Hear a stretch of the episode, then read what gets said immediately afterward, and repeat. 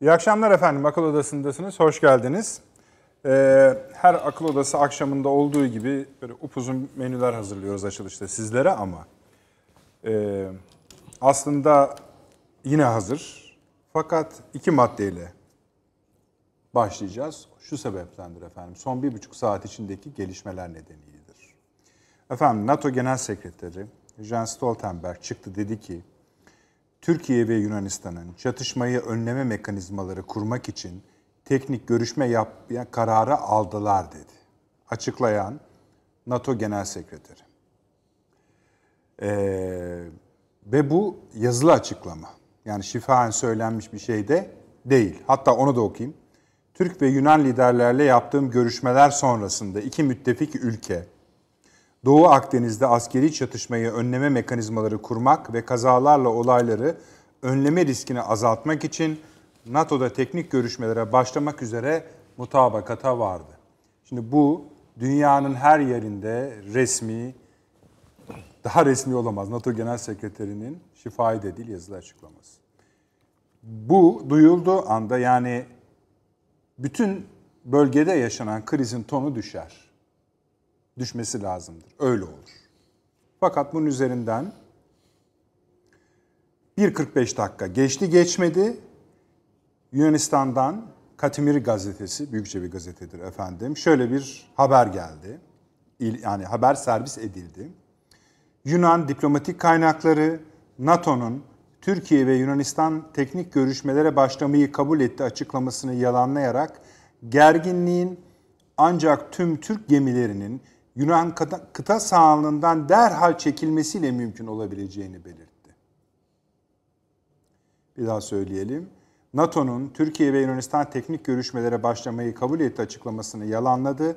Gerginliğin ancak tüm Türk gemilerinin Yunan kıta, kıta sahanlığından derhal kaldırılmasıyla mümkün olabileceğini belirtti. Şimdi sonuçta bu bir gazete haberi ve Yunan diplomatik kaynaklarına dayanıyor.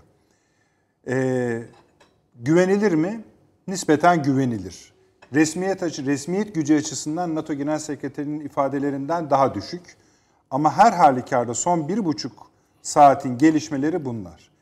NATO Genel Sekreterinin açıklamasını ne yapacağız? Herhalde koskoca NATO Genel Sekreteri ben e, Türk liderlerle konuştum, Yunan liderlerle konuştum. Böyle bir mutabakat vardı. Yalan olamaz yani. Bir şey olmuş.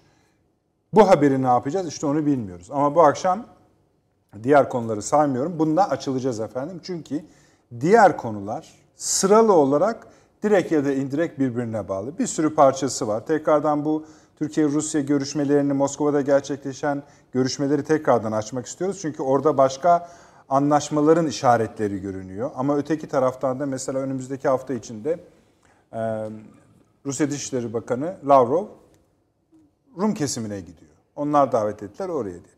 Yani orada bayağı bir şeyler dönüyor. Onun parçalarını ayırmaya çalışacağız. İsrail Birleşik Arap Emirlikleri Anlaşması'nın e, boyutları var. Erdoğan-Trump görüşmesinin yeni ortaya çıkan ayakları var. Onlara bakacağız. E, Macron efendim. Tabii ki Fransa var, Macron var. Macron'u anmadan olmaz. İki büyük sayfa halinde arkalı önlü notlarımız var ama buradan başlayalım.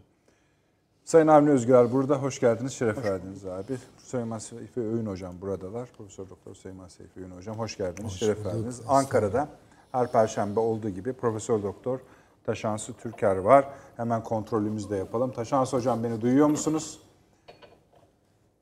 Ee, çok iyi duyuyorum Nedret Bey. Teşekkür ediyorum. Hoş geldiniz. Hemen konuşmaya başlayacağız sizle de biraz Hoş sonra. Avni buyurunuz buradan başlayınız. Bu bir buçuk saatin öyküsü. Bilemediniz yani, iki saat olsun ya. Hızlı çekim bile ya ama uzat, bu yani. doğruysa şey tansiyonu düşürür değil mi biraz? Hangisi bu? E, NATO'nunki, NATO NATO'nun genel sekreterinin açıklaması. Genel sekreteri öyle güçlü vurguladınız ki yani sanki NATO genel çok, iki çok tarafta önemli. da görüşüyorum dedi ya. Görüştüm ya, dedi. Görüşüyor. Ne olacak yani? Efendim görü. E, harbi yani, o zaman ne yapalım? Hani biz mi müdahil olalım? Hayır şöyle yani elbette iki taraftan da gelen açıklamalar yani Ankara'dan çıkan açıklamalar ne? Biz savaş istiyoruz diye mi açıklama çıktı? Hayır. Aksine hakkaniyetli bir uzlaşmadan yanayız. Şu bu biz çatışmayı istemeyiz falan diyoruz Ankara'da. Yunanistan da her türlü edepsizliği yaparak bir taraftan, öbür taraftan da biz barıştan yanayız falan diyor zaten. Dolayısıyla yani e, Yunanistan açısından o tablodan bakıldığında yani e, zaten ilk yalanlama oradan geliyor değil mi? Yunanistan'dan geliyor. Katimirine gazetesi. Katemir'in. Tamam. O yine ama bir takım kaynaklara dayandırmışlar. Yani öyle şey bir gazete değil o evet. Ha, yani öyle palavra atacak bir gazete değil. Yani. değil. Dolayısıyla yani ben e, çok fazla buna e, şey atfetmenin isabetli olmayabileceğini düşünüyorum. Ama NATO değil yani Amerika Birleşik Devletleri bir Türk-Yunan savaşını istemeyi istemiyor. Tamam. Belki bunu Fransa isteyebilir veya en azından işleri o kerteye, o çizgiye kadar götürmeyi istiyor olabilir. Ama sonuçta Fransa da bu işin faturanın kendisine kesileceğini biliyor yani. Dolayısıyla ben e, bu böyle bir çatışma noktasına geleceğimize ihtimal vermiyorum. Ama öbür taraftan Türkiye hem Akdeniz'de sondaj faaliyetlerine ara vermeyecek hem de yani bugüne kadar pek gündeme gelmez yani veyahut da yani diplomasi alanında gündeme gelse bile kamuoyu nezdinde pek fazla e, sık gündeme gelmemiş olan ya da ön plana çıkmamış olan 12 ada meselesi şu bu Türkiye'de artık birinci bir gündem. Hepimiz Türkiye'de toplumun önemli bir kesimi bu adalar meselesinin nasıl olduğunu ve nasıl elimizden çıktığını, ne olduğunu, ne bittiğini anladı, öğrendi. Bilmeyen de öğrendi. Ve bu bizim kendi hatalarımız, sevaplarımızdan kaynaklanan boyutuyla uluslararası hatalar, şunlar bunlar boyutuyla. Yani hepsi açısından herkes öğrendi. Vay niye böyle yaptık? Vay niye buna rıza gösterdik? Ya da uluslararası alanda bunlar neden böyle üstümüze çörekleniyorlar? Diyerek. Yani haklılığımız noktasında. Ee, tabii meselenin bir de ister istemez bir e, Avrupa Birliği Boyutu var. boyutu var. Yani her hal ve. Ama görüyoruz ki Yunanistan arzu ettiği he- şeyi, etkiyi, e, heyecanı Avrupa Birliği'nde uyandırabilmiş değil. Yani Fransa'yı hariç tutarsak bir tarafa. Onun dışında öyle bir etki uyandırabilmiş değil. Yaptırımlar, bilmem neler.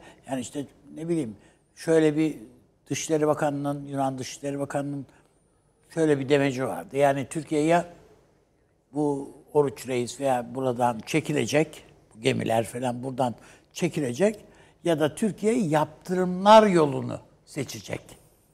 Yani sanki Avrupa Birliği böyle yaptırımlar kararı almış. Bunu Türkiye'nin oradaki faaliyetlerine dayandırmış. Türkiye eğer burada Av- Avrupa Birliği böyle bir yaptırımlar almayı bu şarta bağlamış gibi. Hayır yok. Avrupa Birliği böyle bir şey yok. Avrupa Birliği'nin yani Merkel'in açıklamasında bir cümle var. Hatırlayın. Orada diyor ki Merkel haklı olduğu konularda Yunanistan'ın arkasındayız. Aynen öyle. Ama kendisi Yunanistan'a yine diyor ki siz burada haklı, haklı değilsiniz. Yani geldiniz burada oturdunuz, pazarlık ettiniz, bir mutabakat sağladınız. Siz bu mutabakat hilafına gidip Mısır'la anlaşma imzaladınız. Bu söylenmiş zaten. Merkel söylüyor bunu. E zaten gayet olumlu bir görüşme Sayın Cumhurbaşkanımız da dün evvelsi gün yaptı Merkel. İkinci yeni bir görüşme. Dolayısıyla tabloya baktığımızda Yunanistan bu oyunda işte birilerine silah siparişleri verdi. Fransa bundan silah siparişleri aldı. Şu oldu, bu oldu filan. Biz zaten normal faaliyetimiz yani işte sismik araştırmalar yapıyor gemilerimiz. O Yunanistan hırlasa da gürlese de belki hiç prob- problem çıkarmasa da zaten o sismik araştırma, o efendim eskort, o deniz kuvvetlerinin eskort falan zaten yapılacak olan şeyler yani normal şeyler bunlar. Dolayısıyla Türkiye açısından bir şey değil ama Yunanistan açısından maliyeti büyük bir e, gövde şey gösterisi oldu bu. Şov oldu diye düşünüyorum. Ama orada mı kalıyor bu? Hayır değil. Yunanistan'ı bir itekleyen var yani arkasından. Fransa. Ve Yunanistan'ın bütün ısrarlarına rağmen Fransa yani Macron Atina'ya gitmedi ya. Yani halbuki Atina'ya gel, Atina'dan git dediler Beyrut'a. Filan. Macron halbuki kendi onun bir hareket hattı var. Ona göre ilerliyor. O çünkü hala sömürge devleti olduğu için yani yani patron devlet olduğu için Lübnan'a da o havada girdi. Yani uçak gemisi gönderiyor ama kendi gelmiyor. Kendi gelme evet. Evet. Lü- Lübnan'a o havada girdi. Ya baya, baya çok anlı şanlı sözüm ona bir göv şey diye girdi böyle. Sanki e, Alembi'nin şeye girişi gibi o havayla girdi. Fakat bir şeyi unuttu ki orada gazeteciler var ve ve yani Fransız gazetecilerde de bir meslek ahlakı var yani nihayetinde.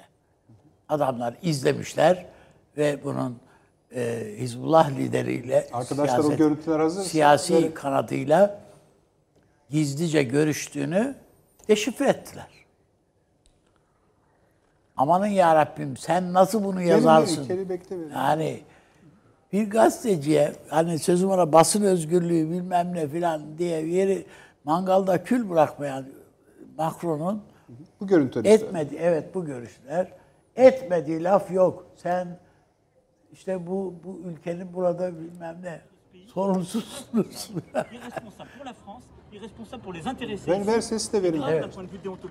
Vous m'avez entendu défendre les journalistes, je le fais toujours, mais je vous parle avec franchise. Ce que vous avez fait est grave, non professionnel et mesquin. Yani gördüğünüz gibi Evet tabii. şu adam ayar vermeye çalışıyor gazeteci ama şu gizlice yaptığı görüşme yani İran'la yaptığı olduğu. hesap şey pazarlık Evet. esasında. Ben sizinle çalışmak istiyorum diyor. Siz dediği İran yani. Bu önemli bir konu. Tabii. Ben bunun deşifre edilmesi herkes açısından çok Amerikan siyaseti bunu not etmiştir kesin.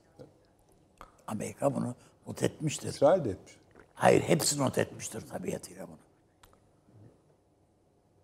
Onun için bu e, bana göre bir skandal görüş şey o ziyaret. Arkasından Türkiye'yi e, şey yapmak için kötü nokta duruma getirmek için getirebilir miyim ümidiyle Bağdat'ı ziyaret etti. Irak'ı ziyaret etti. Şunu bir daha izleyelim mi abi? Çünkü Macron'un arkadaşlar bir daha verebilir misiniz? Onu tam ekran verelim yine. Şeyde bizi de alın sesimizi. Hı hı.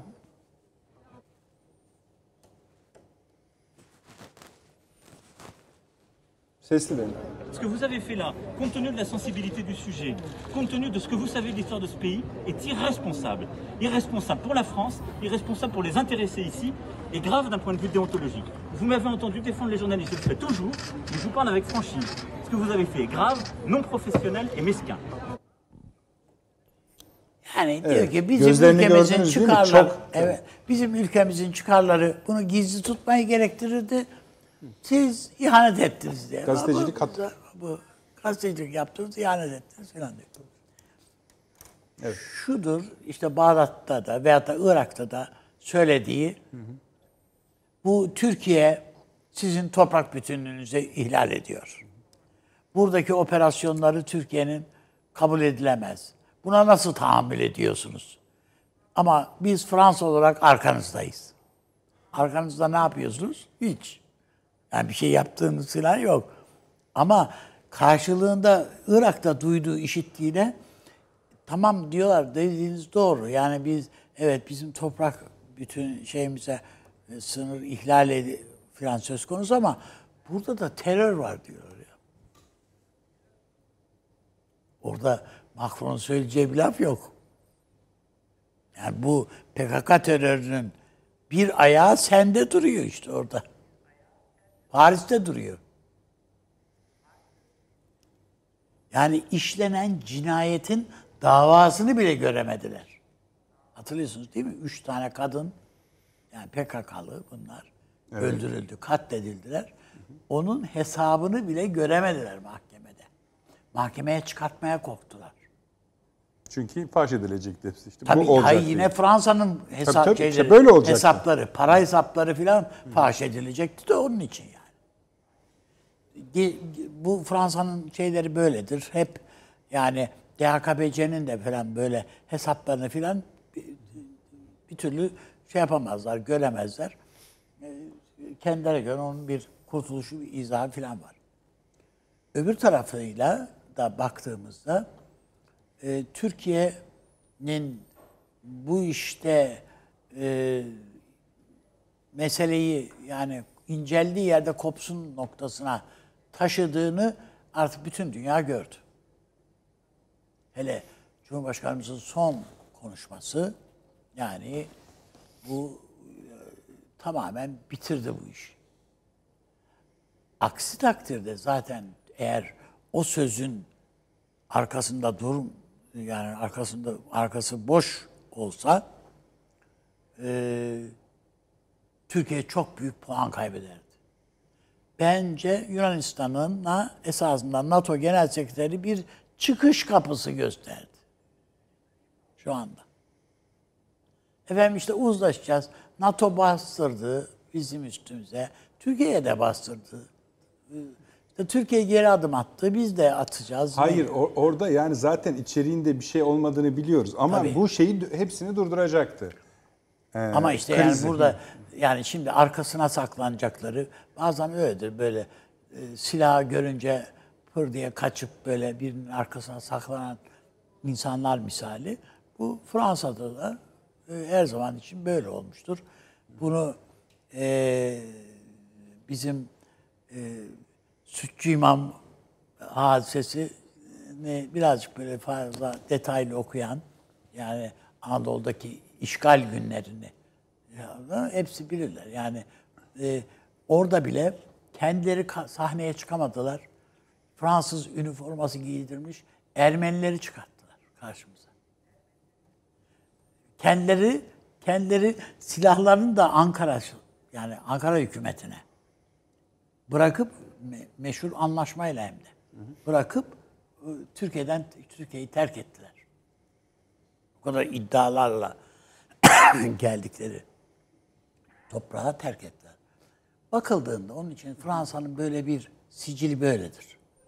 Bunlar yani hileyle böyle kağıt üstünde masada bir şeyler takla dubaralarla bir şeyleri kıvırabilirse işte şöyledir. Çakallı bilir değil mi? Bizim seyircilerimiz de bilir ama bir onu birazcık şöyle anlatayım. Çakal hayvan çok tabii farklı bir ya- yani Allah'ın yarattığı bir hayvan. Çakalın bir özelliği var. Doğrudan saldırdığını ö- yemez yani. Öldürür, yemez. Çakal eti gider toprağa gömer, çürütür, mundar eder, ondan sonra yer. Birkaç gün. Yani kokmuş et yer. Bu Fransa'nın tam tabiatına uyan bir şey. Fransa'da böyle mundar e- iş olmuş şeylere bayılır. Peki abi. Onun için ben önümüzdeki dönemi bir zaten geçen e, gün salı günü e, Seyf Hocam söylemişti. Yani eğer bir savaş çıkarsa bu Fransa Türkiye savaşıdır diye. Olursa böyle olur. Peki. Süleyman Hocam. Bu şeyden bir açıklama daha yani açıklama değil de e, o haberin devamı geldi. Diyor ki Yunan e, kaynakları yine aynı kaynağa atfen e, Stoltenberg'in gerilimi azaltmak için NATO içerisinde mekanizmalar kurulması niyetini dikkate alıyoruz. Ancak gerilimin azaltılması ancak tüm Türk gemilerinin Yunan kıta sahanlığından derhal çekilmesiyle mümkün olacaktır. Gibi bir şey geliyor. Şimdi e, bir kere NATO'nun açıklamalarının bir müeyyide e, gücü yok. Yani NATO Genel Sekreteri böyle konuştu diye iki taraf bunu emir addedip Hayır öyle şöyle Süleyman Hocam. İki tarafla görüştüm diyor. tamam görüşmüş olabilir de yani Yani adam hani yani, yani şimdi iki tarafında buna mukabil açıklamalarını izlemek lazım. Hani bunun Türkiye'yi bekliyoruz tutarlılığını. bakalım. Bence biraz burada niyetler filan paylaşıldı. Ya bunu barışçıl bir biçimde çözelim. Yani inşallah işte teknik komiteler kurun filan. Valla yani biz de bu işin sulh içerisinde, barış içerisinde halledilmesini istiyoruz gibi diplomatik bir cevap almıştır. Ama arkası bambaşkadır. Onun üzerine böyle bir açıklama yapmıştır. Şimdi bu biraz zevahiri kurtarma meselesidir. Yani çünkü NATO'nun da şimdi bu olaylarda Avrupa Birliği kurumlarıyla NATO kurumu ve kuruluşları e, zaaflarıyla birlikte e, kendilerini sergilemeye başladılar. Bence önce o zaafları görmek gerekiyor. E, bir kere Avrupa Birliği açısından şöyle koyalım. E, bu pandemi sürecinde zaten net olarak gözüktü. İşte bu PIX diye tanımlanan Avrupa ile daha sert çekirdek Avrupa olan Fransa ve Almanya arasındaki ilişkiler çok kötü bir duruma geldi. Bu pandemi meselesi bunu bence tırmandırdı. Çünkü işin evveliyatı var. Hatırlayalım. Bir kere İtalya ile Fransa arasında hakikaten çok kötü bir dönem yaşanıyor. Yani düşünebiliyor musunuz? Ee, İtalyan e, yetkili ağızları Fransa'yı, Afrika'yı sömürmekle suçluyorlar. Şimdi bakın yani bu çok önemli. Biz Avrupa, Afrika'nın kanını emiyorsunuz falan. İşte e, göçmen yasa dışı göç hareketi var. Beni yapayalnız bırakıyorsunuz. Ondan sonra. İşte ekonomik olarak e, yanımda değilsiniz. Salgın oldu, kapıları kapattınız. Şimdi orada bir şey sallanıyor, bir taş sallanıyor. İspanya'nın durumu farklı değil. İspanya'da da müthiş Avrupa Birliği, Avrupa Birliği karşıtlığı üzerinden bir dalga büyüyor. Şimdi ne oluyor? Avrupa Birliği'nin bu sarsıntıları içerisinde sert çekirdek Avrupa harekete geçiyor. İşte Almanya ile Fransa işte ya bu işlere biraz ikimiz birlikte vaziyet edelim. İşte yok ortak parlamento olsun, şu olsun, bu olsun bir bir tür Schumann'ın ruhunu yeniden çağırma meseleleri.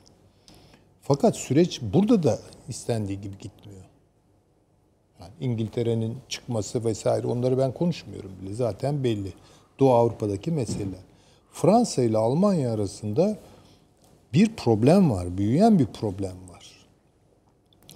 Ee, şimdi tabii ki Avrupa Birliği meselesi sonuçta her iki gücün yani hem Almanya ve e, Fransa'nın birlikte sarılabilecekleri bir dal.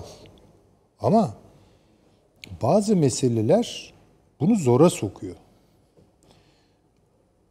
Almanya'nın hesabı şu. Bir kere Rusya ile daha yakınlaşmak. Çin'le yakınlaşmak. Hoş Fransa'nın da böyle meseleleri var ama Almanya-Rusya ilişkileri çok daha kritik. İkincisi Almanların Balkanlara doğru bir açılımı var. Fransa buna şiddetle karşı çıkıyor. Bunu görelim. Almanya'da da tabii NATO ile ilgili bir hesaplaşma var. Bildiğiniz gibi Almanya bir işgal ülkesi yani falan bunları biliyoruz. Nefes alacak yeni alanlar açmaya çalışıyor kendine. Fransa ise kronik bir biçimde zaten başından beri o NATO aleyhtarlığı, Amerika Birleşik Devletleri aleyhtarlığının bayrağını iyice yükseltiyor. Yani diyor ki NATO öldü. İşte PESCO'yu kuralım falan diyor.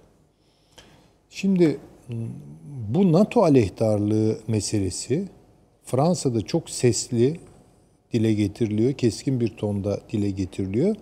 Fransa'yı tamamen bağımsız bir takım siyasetlerin peşine düşmeye sevk ediyor. Afrika'daki durumu netameli hale geliyor vesaire. Bir açılım yapmak istiyor ve bu açılımı yaparken de işte mümkün olduğu kadar Doğu Akdeniz'i de etki alanına, nüfuz alanına sokmak istiyor. Veya Afrika'yı kurtarmak isterken cepheyi ileriye orada kuruyor. Orada da gidiyor Yunanistan'da işbirliği yapıyor. Mısır'la işbirliği yapıyor. daha da ileri gidiyor. Lübnan meselesini e, ne diyelim bahane kılarak İran'la işbirliği yapıyor falan işi büyütüyor. Şimdi e, burada Almanya ile Fransa arasında bir çatlak var. Yani onu görelim. E, bu NATO'nun çatlağıyla birleşiyor. Çünkü NATO da buna hakim olamıyor. Türkiye ile Yunanistan arasındaki gerilimin tırmandırılmasına NATO vaziyet edemiyor. Amerika bunları nasıl seyrediyor? Amerika'da bir kuvvetli klik yani bu işte Trump'ın arkasındaki güçler Türkiye ile Yunanistan'ı savaştırma azim ve kararlılığı gösteriyorlar. Yani her attıkları adım bunu acaba nereye kadar tırmandırabilir? Ha, son hesapları ne bilmiyorum. Bunu son anda durdurmayı mı düşünüyorlar? Ama bilmiyorum. Son Bunun, bunun kerteye kadar biraz durabilir miyiz kıymetli hocam? Şu açıdan söylüyorum. Mesela e, Avni Bey ya, Yunanistan'ın arkasında Fransa var dedi.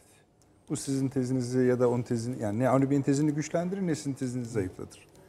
Mesela siz de dediniz ki Türkiye ile Yunanistan'ı gırtlak gırtlağa getirmek isteyen yer Trump'ın arkasındaki bir klik. orada da o da var. Yani Tamam. Fransa da bunun Bunu içerisinde. nasıl tarif ediyoruz? Ya bunu mesela en son e, Pompeo'nun Güney Kıbrıs'a silah ambargosunu kaldırması. Kaldırmasıyla. Orada yalnız hocam bir şey var. Ölümcül olmayan silahlar ser, satışı serbest. Yani artık Maddede bilmiyorum. böyle yani açıklamada açıklamada yani ölümcül olmayan Mesela su, silahlar ta- su, su tabancası. yani, yani böyle enteresan ölümcül olmayan silahların satışı serbest bırakıldı hocam. ölümcül olmayan bir takım savaş malzemeleri. Bunlar herhalde yan bir takım ürünler. Mesela mermiyi vermeyiz ama tabanca alabilirsin gibi. Yani Gazeteciler Pompeo'ya bunu soruyorlar. Diyorlar ki siz bu yani bu uzun zamandır devam eden bir işti. Şimdi getirdiniz bunu kaldırdınız ama kaldırdığınız zamanlama bu iki ülkenin hani birbirine E, girmek işte üzere yani. olduğu bir zaman. Pompeo da şöyle bir cevap veriyor. Ya evet o zamanlamayı biliyoruz ya diyor. tabii canım. Buna rağmen yapıyoruz Tabii, diyor. tabii, yani. tabii. Tabii. Bu ne demektir? Yani ihtiyaç yani Amerika'nın lehine bir şeydir bu. Yapmak yani çok uğraşmıştık. Buna denk geldi. Evet. Se- seçim öncesi Trump'ın e, oradaki Rum lobisinin oylarına veya şeyine bir Ya ihtiyacı o da var canım. ama bence tam tersi yani Türkiye'yi biraz skartaya çıkarmak isteyen bir yaklaşım var. Hatta Ha, bana kalırsa vardır hocam tabii sadece Yani Rum tabii. değil yani bu iş. Tabii yani Türkiye'yi- Ermenisi var. Onlar da var. Bir de yani. niyet açısından da, hedef açısından. Yani Türkiye bence NATO konseptinin dışına atma gibi bir başka bir şey var. Ya da en azından bu da söyleniyor, yazılıyor. Türk Silahlı Kuvvetleri'ni biraz derecesini düşürebilecek kadar. İşte yani bir bir şey var. Orada hani dediğim gibi bu e, Fransa'ya kalsa savaş Yani çıkmalı tuzak- zaten tabii, yani ama Amerika Birleşik Devletleri öyle adımlar atıyor ki yani evet sonuçta bakıyorsunuz bu bu gerilimi iyice tırmandıracak ama işte son kertede devreye kendisi girip engelleyebilir mi? Onu bilmiyorum. Onu nasıl planlıyor onu bilmiyorum ama şu ana kadar yaptıkları tırmandırmak. Yani Fransa ne yapıyorsa Amerika başka sahipler üzerinden aynı şeyi yapıyor. İşte Fransa'nın burada gidişatı belirleyecek bence bir önemli etken o. Bu Fransa işini biraz düşünmek lazım. Yani biz tabii çok iyi e, analiz edemiyoruz galiba bu meseleyi. Niye? Ne, mesela yani ne, şöyle ne şimdi bu adamlar nasıl karar alırlar yani? Bir ona bakmak lazım. Tabii bir akıl var orada yani. Ee, Daha 9. Charles devrinden başlayarak Fransa'da modern devletin bir tarihi var yani. Tabii canım, İşte Mazarenler, Richelieu'ler, bilmem neler yani Talleyrandlar şu bunlar cin gibi siyaset yapmayı bilen adamlar. Dolayısıyla Ama Macron'un Macron'un onların çocukları çocuğu olduğuna dair bir işaret yok hocam. Yok ama yani Macron'a kalmaz bence. Ha. Yani bence esas o Tamam, aklı o. e, Asker çözmek varlığı. lazım. Yani Macron ne yapabilir ki onlar bastırırsa? Yani e, şeyde e, Kaiser Almanyası'nda 2. Friedrich e, şeye giriyor. Çok kritik kararlar alınacak. Saraya giriyor. Bir, bir tören, bir şaşa falan. Bir takım adamlar da böyle hürmetkar bir şekilde duruyorlar. Uzmanlar onlar. İşte masaya oturuyor. Evet diyor mesele nedir falan. İşte aklına gelenleri söylüyor falan. Sonra toplantıdan bir çıkışı var tabii. Süklüm püklüm diğerlerinin söyledikleri oluyor. Öyle basit bir iş değil. Yani bir takım öndeki figürlerin kendi kendilerine e, sürükleyebilecekleri işler değil. Fakat esas sorunlu olan işte o mesela Talleyrand aklıdır veya Mazarin aklıdır falan. Çünkü orada pişen başka bir şey var. Orada bir Fransızlık meselesi var. Yani Fransa'nın e, siyasal karar verirken aşamadığı bir takım özgül takıntılar var. Fransa'ya özgü takıntılar var. Şimdi ne olursa olsun yani Fransa Amerika'da e, İngiltere'ye kaybetmiştir. Fransa işte Hollanda'ya kaybetmiştir. Fransa Almanya'ya kaybetmiştir. Hatta Rusya'ya kaybetmiştir. 1812'de olduğu gibi veya Şimdi e, buna rağmen hep kafalarında şu vardır. Hayır. Ya bunlar geçicidir. Dünyanın hakimi Fransa'dır. E, bu işin merkezi de Paris'tir. Böyle bakarlar yani. Ya bunu nereden çıkarıyorsunuz? Ya niye böyle? İki şey üzerine kurarlar. Bir, biz dünyanın en ince milletiyiz. Yani incelikler bizden sorulur. İşte iş bilir İngilizler böyle pragmatik, pratik işler yaparlar belki ama inceliklerden yoksundurlar. Ee, şey Almanya sağlam iş yapar ama kabadır bilmem. İtalyanlar incedir ama hafiftir falan. Bu kendilerini bir şeye koyarlar yani. Bir, illa bir biziz meselesine getirirler. Bunu da iyi satıyorlar yani. Fakat iş gelip bu tabii batıdaki rakipleri için yani. İş böyle batı dışı dünyaya falan geldiği zaman ise alabildiğine düşüncesizlik hakimdir ve kabalık hakimdir yani. Böyle aşağılamaya dayalı bir tarafları var. Onu Taşansı Hoca güzel köylülükle filan taşrayla açıkladı. Ee, sonra bir takım başkaları da başka kanallarda güzel kopya çektiler. Tabii canım, neyse ama- neyse oralara girmiyorum. Hayır ama bir de şöyle bir şey. Allah'tan yekpare değil. Yani bir tek yerde rastlamıyoruz. Açtığımız zaman aynı gece 4-5-6 yerde bir gün önce akıl odasını seyredildiği anlaşılıyor. Hayır ama cümle cümlede biri Yani, anlatınca kendi malı gibi yani biraz tuhaf oluyor. Onu da O da Yani faydalı. Ben de şaşırdım. O Dip- da faydalıdır Süleyman Hocam. Tel, telif melif hiçbir şey istemiyoruz. akademik terbiye dipnot vermeyi Evet, gerektirir. gerektirir. Neyse. Şimdi demek istediğim ya Fransa'nın böyle bir şeyi var. Yani böyle bir kafasının dikine gidişi vardır. Ve hepsi iflasla sonuçlanır.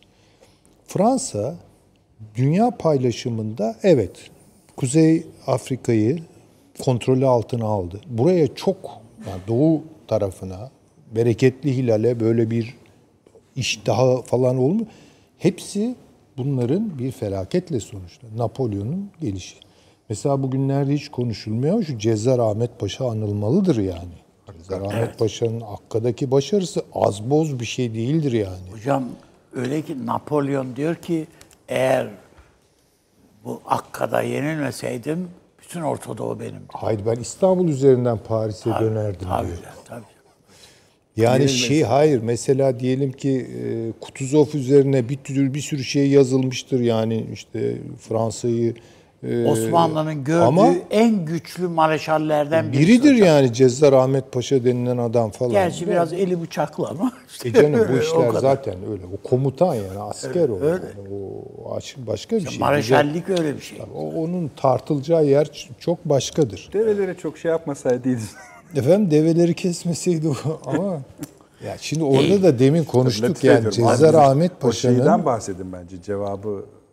Evet yani çünkü orada bir de tabii doğuda doğulu yani doğu lafını doğu batı laflarını ben kullanmak pek taraftar değilim ama neyse yani Osmanlı'nın da dahil olduğu o büyük kültür havzasının şeref anlayışını o kadar veciz ifade eder ki yani. İşte sen teslim ol. Çünkü küçümsüyor işte bakın aynı kafa, Napolyonik kafa yani. Bu Macron falan da öyle adı. Bunlar değişmiyor bir türlü bunlarda. Yani işte çekilin işte eski yaşlı bir şey e, asker falan küçümseyen bir şey yapınca yani Cezar Ahmet Paşa'nın da yani ben ortaokul yıllarında okumuştum böyle bir giriş cümlesi yani ben 90 yaşına kadar şerefimle yaşamış bir adamım. Bu noktadan sonra da şerefimi ayaklar altına alamam. Buraya ben bir müdafaa amacıyla geldim. Benim cesedimi çiğnemeden buradan geçemezsin falan diye böyle ağır bir cevap verir. Çok güzeldir, belidir yani ifadeler itibariyle falan. Yani bu işlerde tutunamıyor bu adamlar. Buralarda tutunamıyor. Levant bölgesi, bizim bereketli hilal bölgesi Fransa'ya yar olmuyor. olacağı da yok. Bir de üstelik yani bizim en zayıf olduğumuz zamanda Hocam yani ordu yeni 1700 kurulmuş bir de. Evet 18 Değil değil mi? mi? Yani, 18. asrın Asakir Mansure-i Muhammediye. Nizami Cedid. Nizami evet, Cedid. Evet evet. Yani talimli ordu. Talimli Yeni- ordu. Bir de onu Fransız usulü kurduk yani. Tabii. Fransız usulü kurulan Tabii, tabii, bir ordu tabii, tabii. Fransız ordusunu e, Comte de Bonneval midir nedir değil mi E, Yani Kur'an'da? kur, Kur'anlardan biri de odur. Evet bildiğim kadarıyla. Şimdi demek istediğim yani şu anda tabii Türkiye'nin buradaki kararlı duruşu e, o devrin çok dışında. Şimdi bunu ben şeye benzetiyorum böyle aklıma geldikçe. Bu Mike Tyson'ın biliyorsunuz boksör olarak bir özelliği var yani. Çünkü bir dakikada mı ne yani deli bir gücü var yani. Evet, Korkunç bir gücü var. Yani ilk iki roundda seriyor ama kondisyon sıfır. Sıfır tabii. Hocam yani kendinizi üçe atarsanız bu yaşta uçak- yani 50 küsur yaşında hala döndü. dünya şampiyonluğuna Ya artık ya, aday. biraz, yani. evet. O biraz ama gösteri fantezi. maçı ama yine de onu takdir etmek o lazım, ringe tabii. çıkmaya cesaret etmek bir, başka de bir şeydir. takdir yani. ama konusu o olabilir. doğru yani Bu Cezar Ahmet Paşa e, yani çok tabii muhteşem bir insan. O yani kahramanlığı, kişiliği, şahsiyeti falan yani o Osmanlı'nın gördüğü en müthiş dediğim gibi mareşallerden birisi. Ee, bir tek şeyi şu oldu, etkisi şu oldu bu Akka Savaşı'ndaki galibiyetin. Osmanlı ordusunun yenilenmesi gerektiği kanaati Kuvvetlendi, perçinlendi tabii. ve Yeniçeri gemi azı yani. Evet, doğru. Şimdi bu tabii Mike Tyson örneğini veriyorum. Yani bence e, yani Türkiye'yi genellikle ilk iki roundda teslim at- alma alışkanlığı var bu adamlarda. İşte o NATO'nun bizdeki yarattığı mefluç haller yani. Fakat şimdi öyle bir şey yok. Yani Türkiye bir kondisyon gücü olarak çıkıyor. Ve direndiği nispette de e, sonucu kendi lehine çevirmeye bence daha aday. Şimdi Almanya'da bekliyor. Almanya'nın da tabii istediği şu, yani Türkiye ile Yunanistan kavga etmesin. Orada bir Alman barışı olsun. Onların kafasındaki mesele de odur. Alman barışı üzerinden iki ülkeyi ben kontrol altına alayım. Tabii bu e, çok zor. Yunanistan'da çünkü müthiş Almanya karşıtı hisler kuvvetli. Ee, Türkiye'yi de çok tabii kendine göre bir tornadan geçirmek istiyor yani. Çok müdahil vesaire. Ee, dolayısıyla bunu nasıl yapacak tabii bu kafayla onu da ayrıca Ayrı konuşmak lazım ama yani böyle bir beklentisi var. Yani şimdi gidişatlar buraya doğru. Ee, böyle bir tamam değerlendirmeyle. çok daha devam edeceğiz. Çok çünkü onun kulaşlı işler yani. Evet, Uzun mesafeli işler. Şimdi Taşansı hocam Valla ilk, e, ilk bölümde size bu kadar indirekt e, orta yapıldığını görmemiştim daha önce katıldığınız programlarda. Ben tabii merhametinize sığınıyorum öyle söyleyeyim. Çünkü eğer o kollardan giderseniz yine gidin tabii muhakkak. E, sabah buluruz. E, ama ne olur şu ilk önce şu NATO'dan başlayalım. Sonra Yunanistan'dan gelen yarı resmi cevaba bakalım. Bunun anlamını çözmeye çalışalım. Sonra Fransa üzerinden dilediğiniz gibi devam edebilirsiniz. Sonra takiben Rusya'ya da Libya'ya da zaten gideceğiz. Buyurunuz efendim. Ee, yani çok teşekkür ediyorum Nedret Bey. Ee, efendim şimdi şöyle NATO konusuna bakarken NATO içerisinde Yunanistan ve Fransa'nın pozisyonunu değerlendirdiğimizde aslında tarihsel olarak e, Türkiye'nin pozisyonunu da daha iyi anlayacağız. Ee, şöyle söyleyelim şimdi mesela Charles de Gaulle işte gelen geminin adı. Ee, De Gaulle'izm diye bir şey vardır e, yakın dünya tarihinde. E, Fransa gerçekten hani en son ürettiği belki e, siyasi isimlendirme olarak De Gaulle'izmin olduğunu söyleyebiliriz Fransa adına. E, De Gaulle'izmin bir şekilde e, bir Fransız milli kimliğine referans veren ve evrensellik içerisinde özerk bir Fransa aklı olduğuna inanan bir Fransız devlet aklı, Fransız e, tarihsel birikim ve Fransız kimliğine vurgu yapan bir yaklaşımdır. Şimdi bu e, şöyle bazen çok karmaşıklaşır e, siyaset ve felsefe. Hani evrenselcilik ve yerellik e, çok uzlaşmaz gibi görünürler ama bazen e, vurguladığınız yerellik aslında evrensellik halini alıverir ya da evrenselliği vurguladığınızı iddia ederken aslında ulusal çıkarı e, savunur durumda olursunuz. E, şöyle çok basit bir örnek vereyim e, herkesin anlayacağı bir şekilde. Mesela bir Amerikan filmi düşünün. Ee, insanlık için savaşan bir kahraman vardır Amerikan filminde. İşte dünyayı ya bir mikroptan kurtarıyordur ya uzaylılardan kurtarıyordur vesaire ama o insanlık için savaşmaktadır tüm dünya için. Ama o Amerikalıdır. Ve Amerika o noktada tüm insanlığı e, kendi kimliğinde ifade ederek aslında Amerikan ulusal çıkarlarını anlatır. E, Fransa'da da biraz böyle bir akıl vardır. Evrenselciliği Fransızlıkla anlatan bir akıl. Şimdi e, dolayısıyla ayrıksı bir pozisyonu vardır. Charles de Gaulle işte bunun ifadesidir. E, Fransa tarihinde ya da dünya tarihinde. Şunu unutmayalım Fransa çok uzun süreler NATO'nun askeri kanadından e, ayrıldı ve NATO askeri kanadı dışında kalabilmiş bir ülke. Hem de ne zamandan bahsediyor? Soğuk Savaş içerisinde. Ve bakın bu Soğuk Savaş içerisinde NATO içerisinde ayrıksı pozisyonuyla Rusya ile çok yakın ilişkiler kuran bir Fransa'dan bahsediyoruz. Tüm Avrupa'da bu KP'ler yani komünist partiler Sovyetler Birliği ile yakın ilişki içindeyken, baskı altındayken bunların en rahatı FKP olmuştur. Fransız Komünist Partisi olmuştur her zaman için ve Sovyetler Birliği yakın ilişkisi bilinmesine rağmen. Böyle bir ayrıksı tarafı vardır. Şimdi Fransa'yı bir böyle koymak lazım. Yunanistan'a baktığımızda şimdi biz çok yakın komşumuz bizim e, hep de gülümseyerek bakıyoruz onlara ama e, gerçekten kültürlerini, dillerini, siyasi ruh hallerini anlama konusunda biraz çaba sarf etmiyoruz gibi geliyor bana.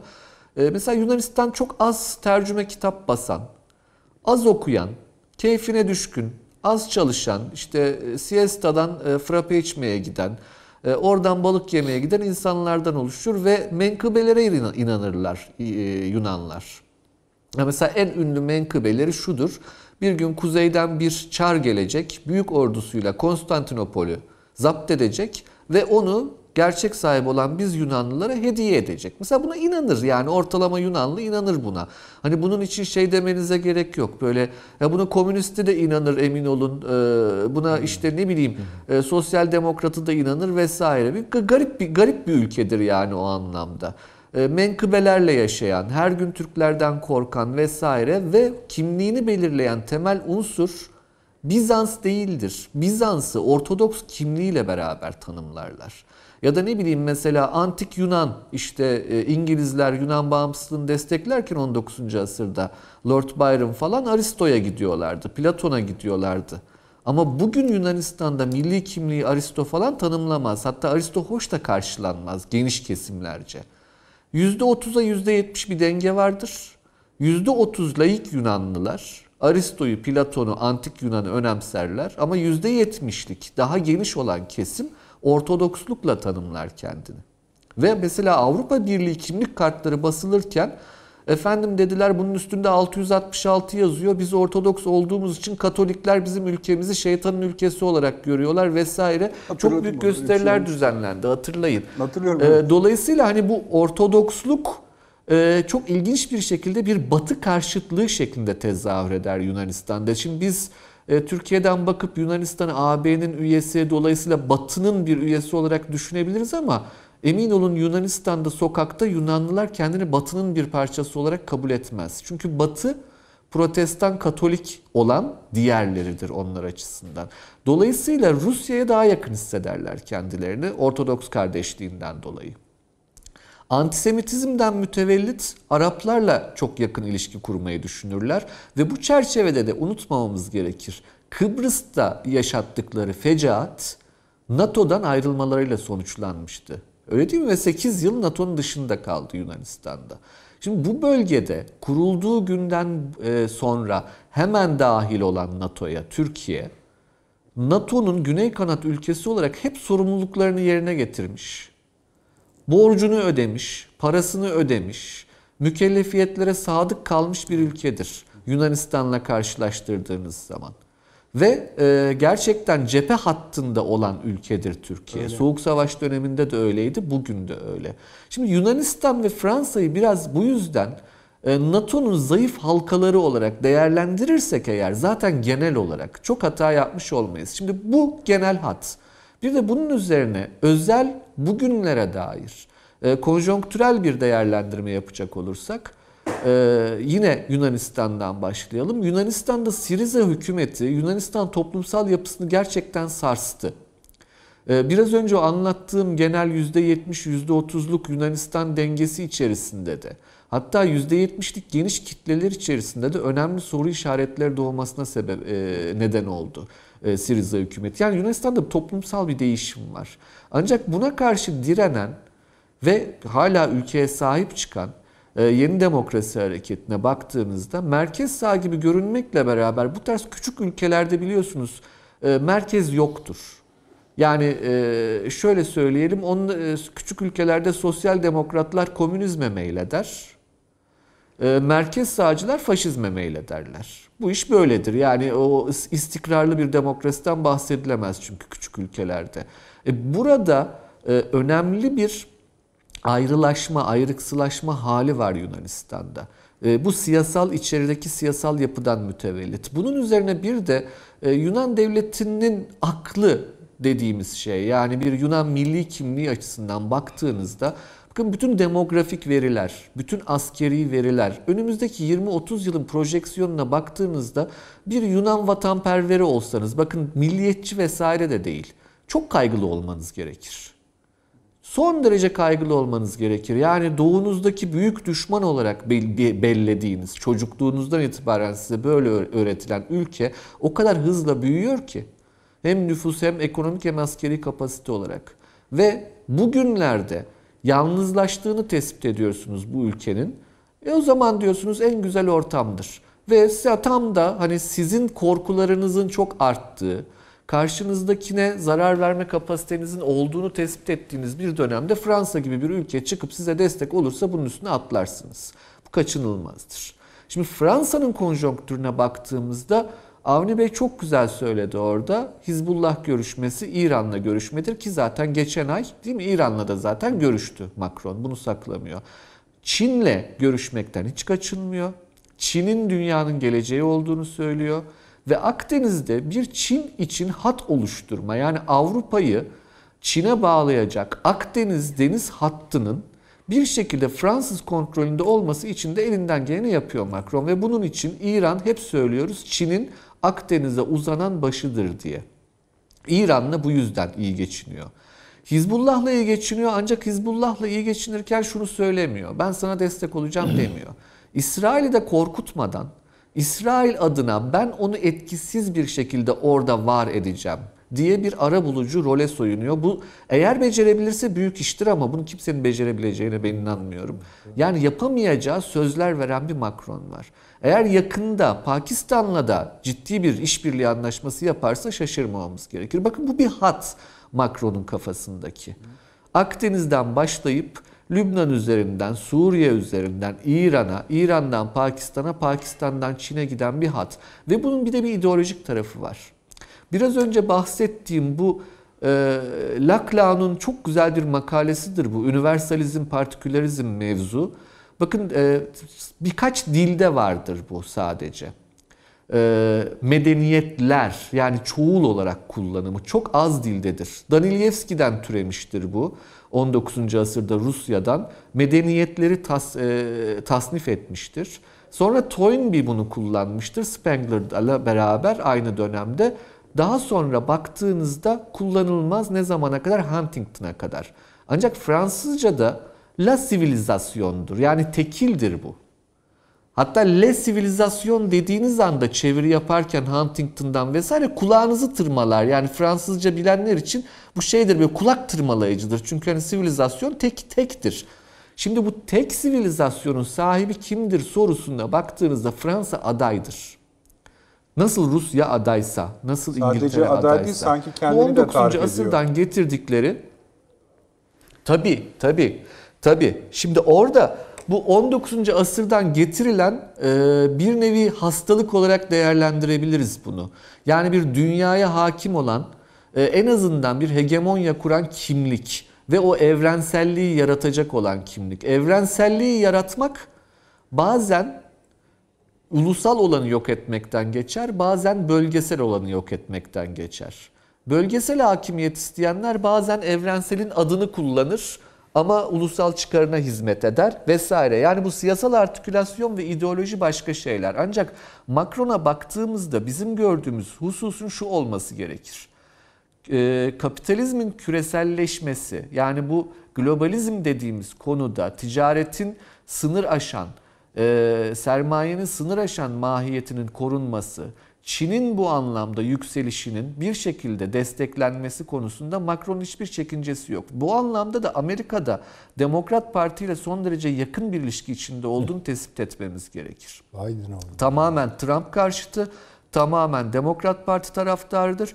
Ancak bakın Fransa öyle bir güçtür ki Trump bile kendisine karşı, kendisinin dünya tahayyülüne karşı olan Fransa'yı Macron yüzünden bir kalemde harcayamaz.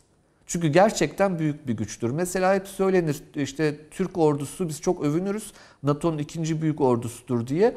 Ee, yani dünyanın en büyük ordusudur da diyebiliriz. Ee, çünkü onun o maneviyatını bildiğimiz için. Ancak rakamlara baktığınız zaman Fransa ordusu hiç küçümsenecek bir ordu değildir. Sadece ordusundan bahsetmeyelim. Ekonomisi hiç küçümsenecek bir ekonomi değildir. Ama en önemlisi şöyle söyleyeyim size. Amerikalılar ne kadar Amerikalıdır diye sorulduğunda ben hep şunu söylerim. En üst sınıf Amerikalılar hiç de Amerikanize değillerdir. Hepsinin hayali, amacı Güney Fransa'da bir yerlere yerleşmek ya da eğer mümkünse Paris'te küçük bir çatı katında yaşamaktır. Böyle bir kültürel cazibesi vardır Fransa'nın. Amerika'da da hala vardır. Bakmayın Amerikalılar dalga geçerler onların aksanlarıyla, İngilizce aksanlarıyla, işte ne bileyim kültürleriyle dalga geçerler vesaire ama e, bu cazibeyi unutmamak gerekir diye düşünüyorum. Şimdi Yaşar dolayısıyla Hocam, Fransa bu bir tur daha özel atıp sonra gelelim mi size? sürdürmek Unutmayın. ister. Tabii tabii ki. Tamam. Peki çok teşekkür ediyorum. Buraya kadar söyleyecek bir şeyiniz var mı Sayın Hocam? Yok, Yani Fransa vallahi. tahlili açısından. Son derece doğru. Yani ben de e, Macron'un Biden'a oynadığını, Bu önemli bir şey. e, aslında bunun Çin'e Çünkü oynamak seçimleri de tarif Tabii, edecek tabii. bir şey bu. E, aslında Çin'e oynamak olduğunu. E, fakat bunun tabii Fransa'nın kapasitesini aşan bir noktaya doğru Fransa'yı sürüklediğini e, tespit etmek lazım. E, Almanya'nın ise e, bu aslında Fransa-Almanya rekabetidir. Bunu da unutmayalım. Tamam ama şöyle bir şey de vardı mesela. Ee, bunlar hiç ortada yokken bu krizler, yani çok geç, büyük geçmişten bahsetmiyoruz. Aylarla en fazla 1-2 yılla tarif edecek bir şeyden bahsediyoruz. İngiltere ile Almanya neredeyse beraber Çin'e doğru yürüyorlardı. Öyle değil miydi abi? Ama Özellikle? İngiltere tavrını değiştirdi. Ha değiştirdi. Şimdi Kökten mi değiştirdi onu bilmiyorum da. ya hayır tabii ki öyle tek Konjonktür. dereceli e, dış politika yapar mı İngilizler olacak iş mi bu? Ama en azından şu ana kadar per, ki performansları İngiliz İngiltere'nin e, biraz daha e, bu Trump Amerikasına yakın. Çünkü o da e, Avni Özgürel Üstad vurguladı e, bu Hong Kong meselesi yüzünden ağırlıklı olarak.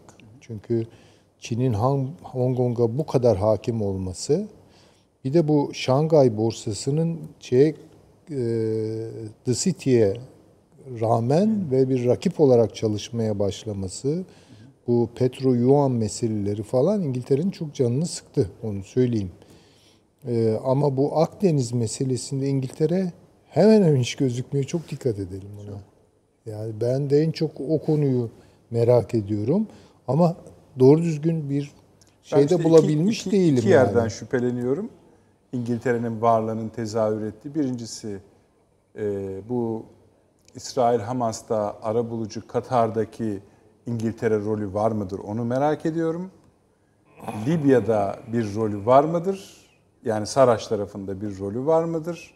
İngiltere'nin onu merak ediyorum. Yalnız çok etkili bir ismini Hafter'in yanına koyduğunu biliyoruz. E tamam. Hani adamlarını koyar da te- yani yönlendirmelerini kimin üzerinden Aa, yani yapar? Fransa burada bu kadar İngiltere'ye rağmen cirit atabiliyorsa ya bu İngiltere'nin böyle kolay kolay uzaktan seyredip ya ne yapalım diyebileceği bir şey değildir yani. Onu Evet da ben de sizden görelim. hemen hemen aynı görelim. düşünüyorum. Çünkü eğer yani yürümenize izin verdiyse muhtemelen mayınlı yerdesinizdir. E işte, Öyle de bir durum vardır. Şöyle bir şey var yani bir Orta Doğu için ve Amerikan siyaseti için ya da diğerleriyle ilgili bir şey söylemiştik. Ortada oluşan bir vakum var. Bunu kim dolduracak diye. Aynı şey belki Akdeniz için de söylenebilir ve Fransa'nın burada o boşlukta da bir, bir, bir, şeyleri inşa etmeye yöneldiği, bir şeyleri kotarmaya yöneldiğini söyleyebiliriz. Ama burada şu var, e, bu aynı zamanda Avrupa Birliği patronluğuna yönelme. Evet. Evet. Aynı Bunun zamanda. için Almanya'ya rağmen bir tarafı var yani. Yani Almanya'nın canını Bütün- sıkan bir ya o- tarafı var. Yani bu işin Çin boyutu var, İngiltere boyutu var, şu var, bu var falan.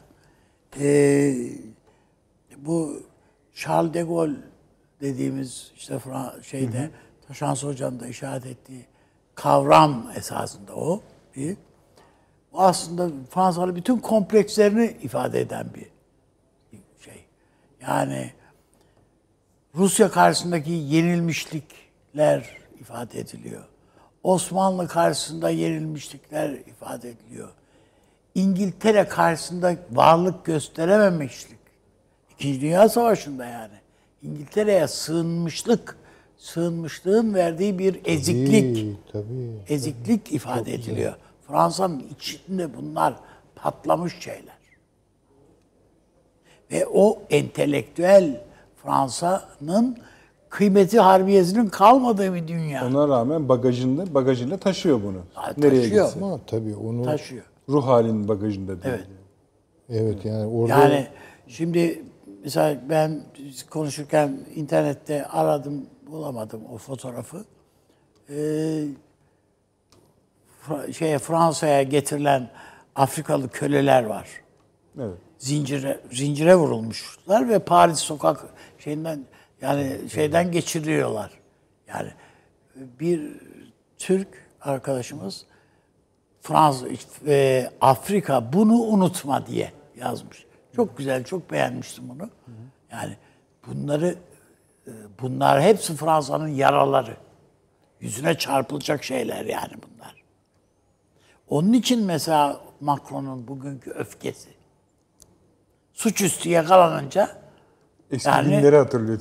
Eski e, şu yani ben yapmadım hani Tabii, tabii e, cürm meşrut halinde basılan adamın e, oraya buraya böyle bahaneler uydurması gibi bir şey yani.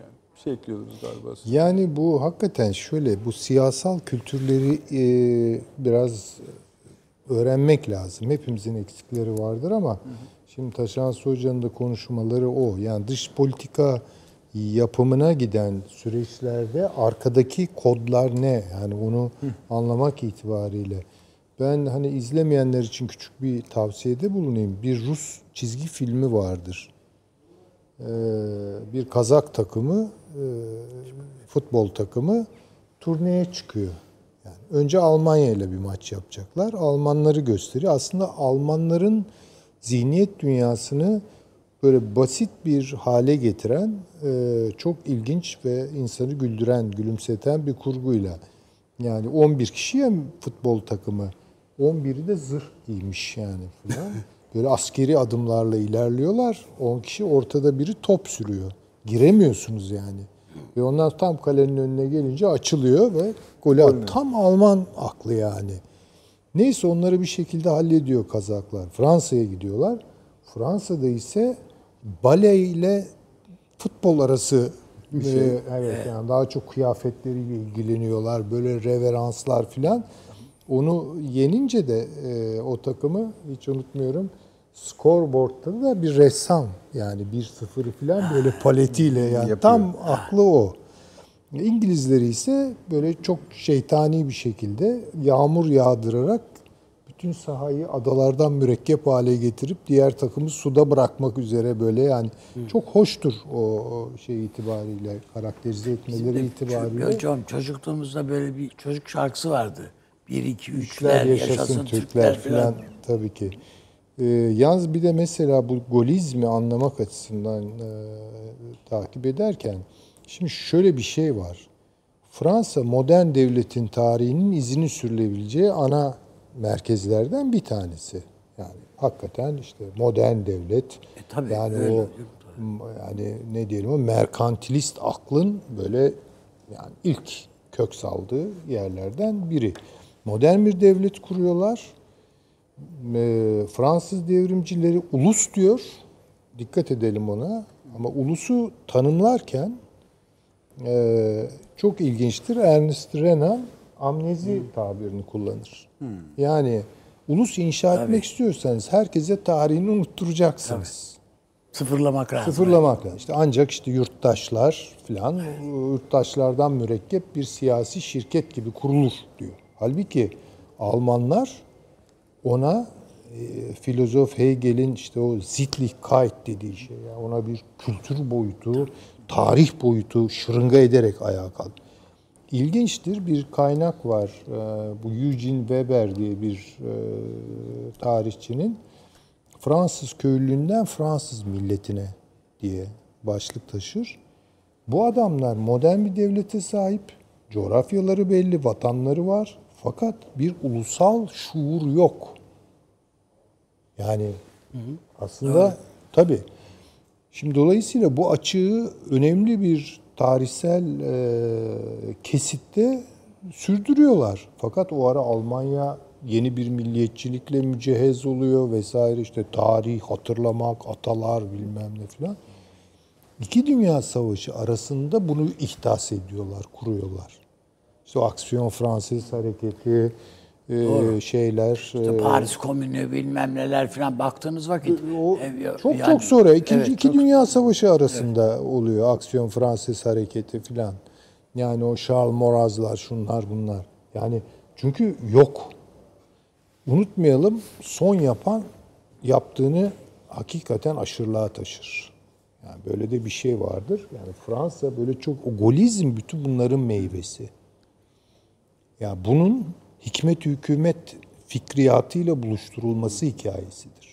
Ya aksiyon bizim- Fransız bizim vardır de arka sıkıntımız- tarafında. Yani bunu Bütün bizde modernleşme şeyimiz oradan yani Fransa'ya yaslanmışız. Türkiye'nin ne kadar aydını, okumuş, eli kalem tutanı varsa tabii onu onu hakikaten Yani ya bu- onu başarmışlar. bunu başarmışlar üstadım. yani bize- o hakikaten demin söyledi e, Woody Allen'ın filmlerinde filan da var. Kara, yani karikatürize eder Woody Allen o Amerikalı adamları falan.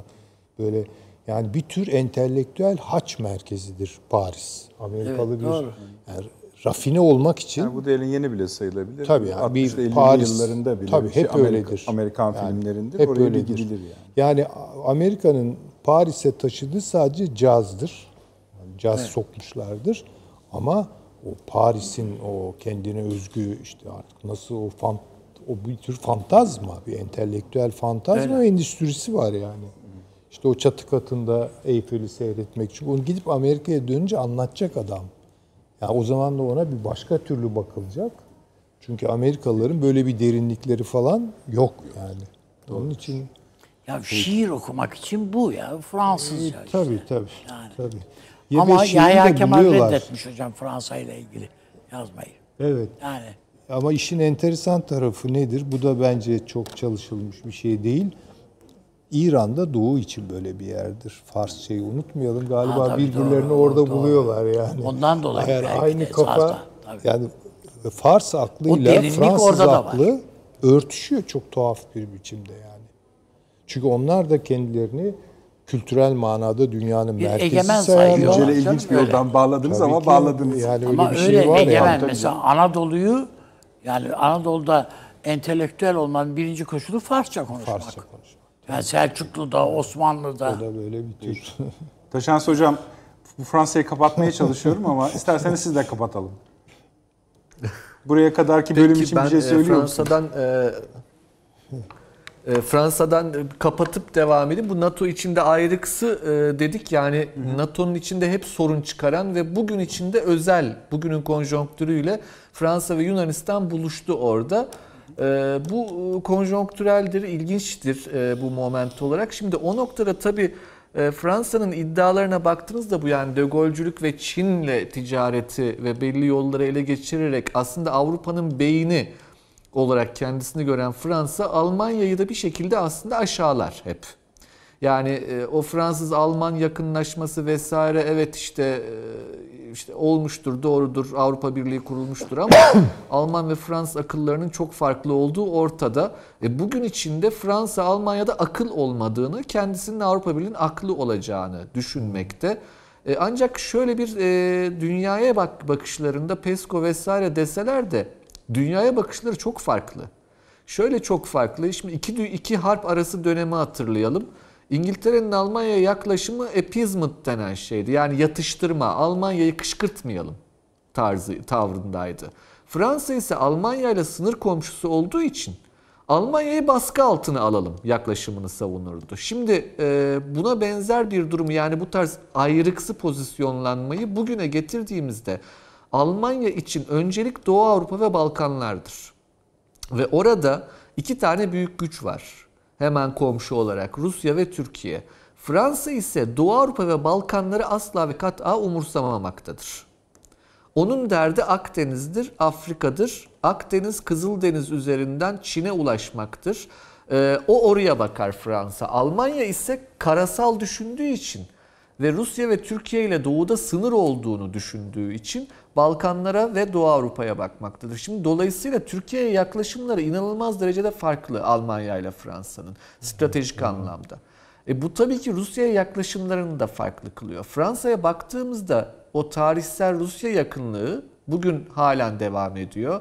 Bence Doğu Akdeniz'de çok ciddi bir işbirliği içinde olduklarını düşünmemiz gerekir. E, bu, ve bu işbirliğinin e, Kafkasya'ya, Karadeniz hattına uzandığını, Balkanlarda Almanya'nın ve Türkiye'nin elini zayıflatacak hamlelere e, Fransa'nın destek verdiğini de tespit etmemiz gerekir. Almanya ve Fransa'nın ayrışmasını da böyle okumak lazım. Tabii bunun dışında e, Fransa'nın e, önemsemediği bazı konuları da Almanya önemsiyor. Mesela göç en yakıcı konu.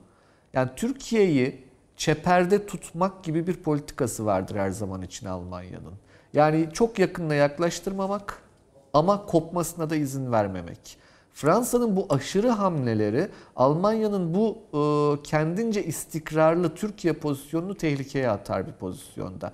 Dolayısıyla Almanya'nın bu ara buluculuk çabalarını böyle okumak lazım. NATO'ya baktığımızda ise e, beni kaygılandıran gelişme işin açıkçası NATO üyesi olmayan Arnavutluk'la alakalı oldu. Hı.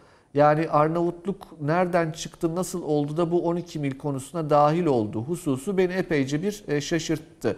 E, biliyorsunuz bizde 19. asır, 20. asır başı önemli dönüşümler yaşanmıştır. Rahmetli Yusuf Akçura Bey'in o müthiş risalesidir. Üç tarzı siyaset hala aşılamamış kısacık bir kitapçıktır. Orada bahsettiği Osmanlıcılık, İslamcılık, Türkçülük çizgisindeki önemli kırılmalardan bir tanesi Arap isyanları değil ve fakat Arnavutların, Müslüman Arnavutların Osmanlı'ya karşı ayaklanması olmuştur. Ki yani düşünün hani bizim ilk sözlüklerimizden bir tanesinde işte bir Arnavut olan Şemsettin Sami Bey hazırlamıştı ama o ayrıksılık Türkiye'yi şaşırtmıştır Balkanlar konusunda ve içerideki var olan ideolojik formasyonun İslamcılıktan Türkçülüğe dönmesinde önemli bir mihenk taşıdır. Ya bugün Arnavutluğa baktığınızda Amerikan etkisini görmeniz mümkün. Amer ben bu orada orayla bağlantılandırılabilir mi? Sorulması gereken bir sorudur. E, Fransa ile Arnavutluk arasında e, çok iyi bir ilişki var mı yok mu gerçekten ben bilmiyorum. Arnavutluk çalışanlara e, bir sormak lazım ona ama Almanya ile Arnavutluk arasındaki ilişkilere de o anlamda bir bakmakta fayda vardır diye düşünüyorum. Peki Şimdi hocam. Bu Bir tek e, bir genel şey hat hocam- yani Fransa hocam bir Yunanistan'dan çıkalım. Şöyle bir şey ola- olabilir Buyurunuz. mi hocam? Yani Arnavutluğa gittiğiniz vakit e, Tiran'da filan e, bir tek şeyi gezdirirler yani İskender Bey'in kalesi ve sarayı. İskender Bey Fatih'i Avrupa'da durdurmuş tek adam. Yani bundan öyle bir övünüyorlar ki yani o Fatih'in o seferini biraz anlatsak o yani onlarla tartışmaya gerek yok ama yani ama bu onlara kimlik haline getirmiş. Bazı insan şöyle bazı devletleri zaferler kimlik haline getirir. Bazı devletleri de yenilgiler kimlik haline getirir. Bunlar öyledir yani. Öyle. Ama yani eğer durdurdularsa övünebilirler yani. Fatih Hayır, durdurmak az bir şey ama değil yani. yani işte Fatih rahatsızdı. Anladım. Anladım. Peki. Peki. Taşans Hocam buyurunuz. Yani Arnavutluk tabii o milliyetçiliği anlamında çok önemli. Hani Türk milliyetçiliği aslında e, son derece hemhal olabilecek bir yerden bahsediyoruz ama e, bu sıkıntı da var. E, bunu ben e, şöyle e, söylemek gerekir herhalde. Yani bu Doğu Akdeniz krizine baktığımızda bizim gördüğümüz ne yazık ki NATO e, NATO'nun beyin ölümü gerçekleşti cümlesi vardı ya o Macron'un e, kurduğu cümle. E, bazı kehanetler kendisini gerçekleştirmek zorunda kalır. Ee, Bazıları da kendini gerçekleştirir. Anladığım kadarıyla Macron baktı ki bu kehanet kendisini gerçekleştirmiyor. O zaman ben yapayım bunu dedi.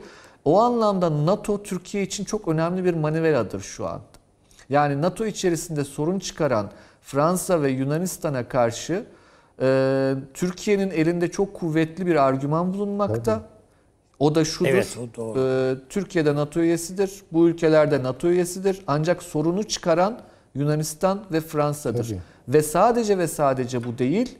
Bakın eğer ki eğer ki biz NATO'nun misyonlarından bazılarının Rusya'nın sınırlandırılması olduğu NATO tarafından kabul edilmişse belgelerinde Rusya'nın Akdeniz'e inmesi ve burada yerleşmesi konusunda bu kadar istekli ve yol açıcı olan Fransa'nın da bu konularda belirli e, açıklamalar yapma gibi bir mükellefiyeti doğacaktır. Ayrıca Yunanistan'ın da Doğu Avrupa planları konusunda NATO'nun e, sekteye uğratılmasındaki etkisini hesapladığımızda bunlar Türkiye'nin NATO elinde NATO içerisinde elinin çok kuvvetli olduğunu gösterir. Bu anlamda e, elinde Türkiye'nin kuvvetli argümanlar, dosyalar vardır e, diye düşünmekteyim ben efendim. Taşans Hocam ben hem, Avrupa Birliği'nin diğer Bir NATO üyeleri... sorusuna cevap olarak çok uzun oldu galiba ama Evet.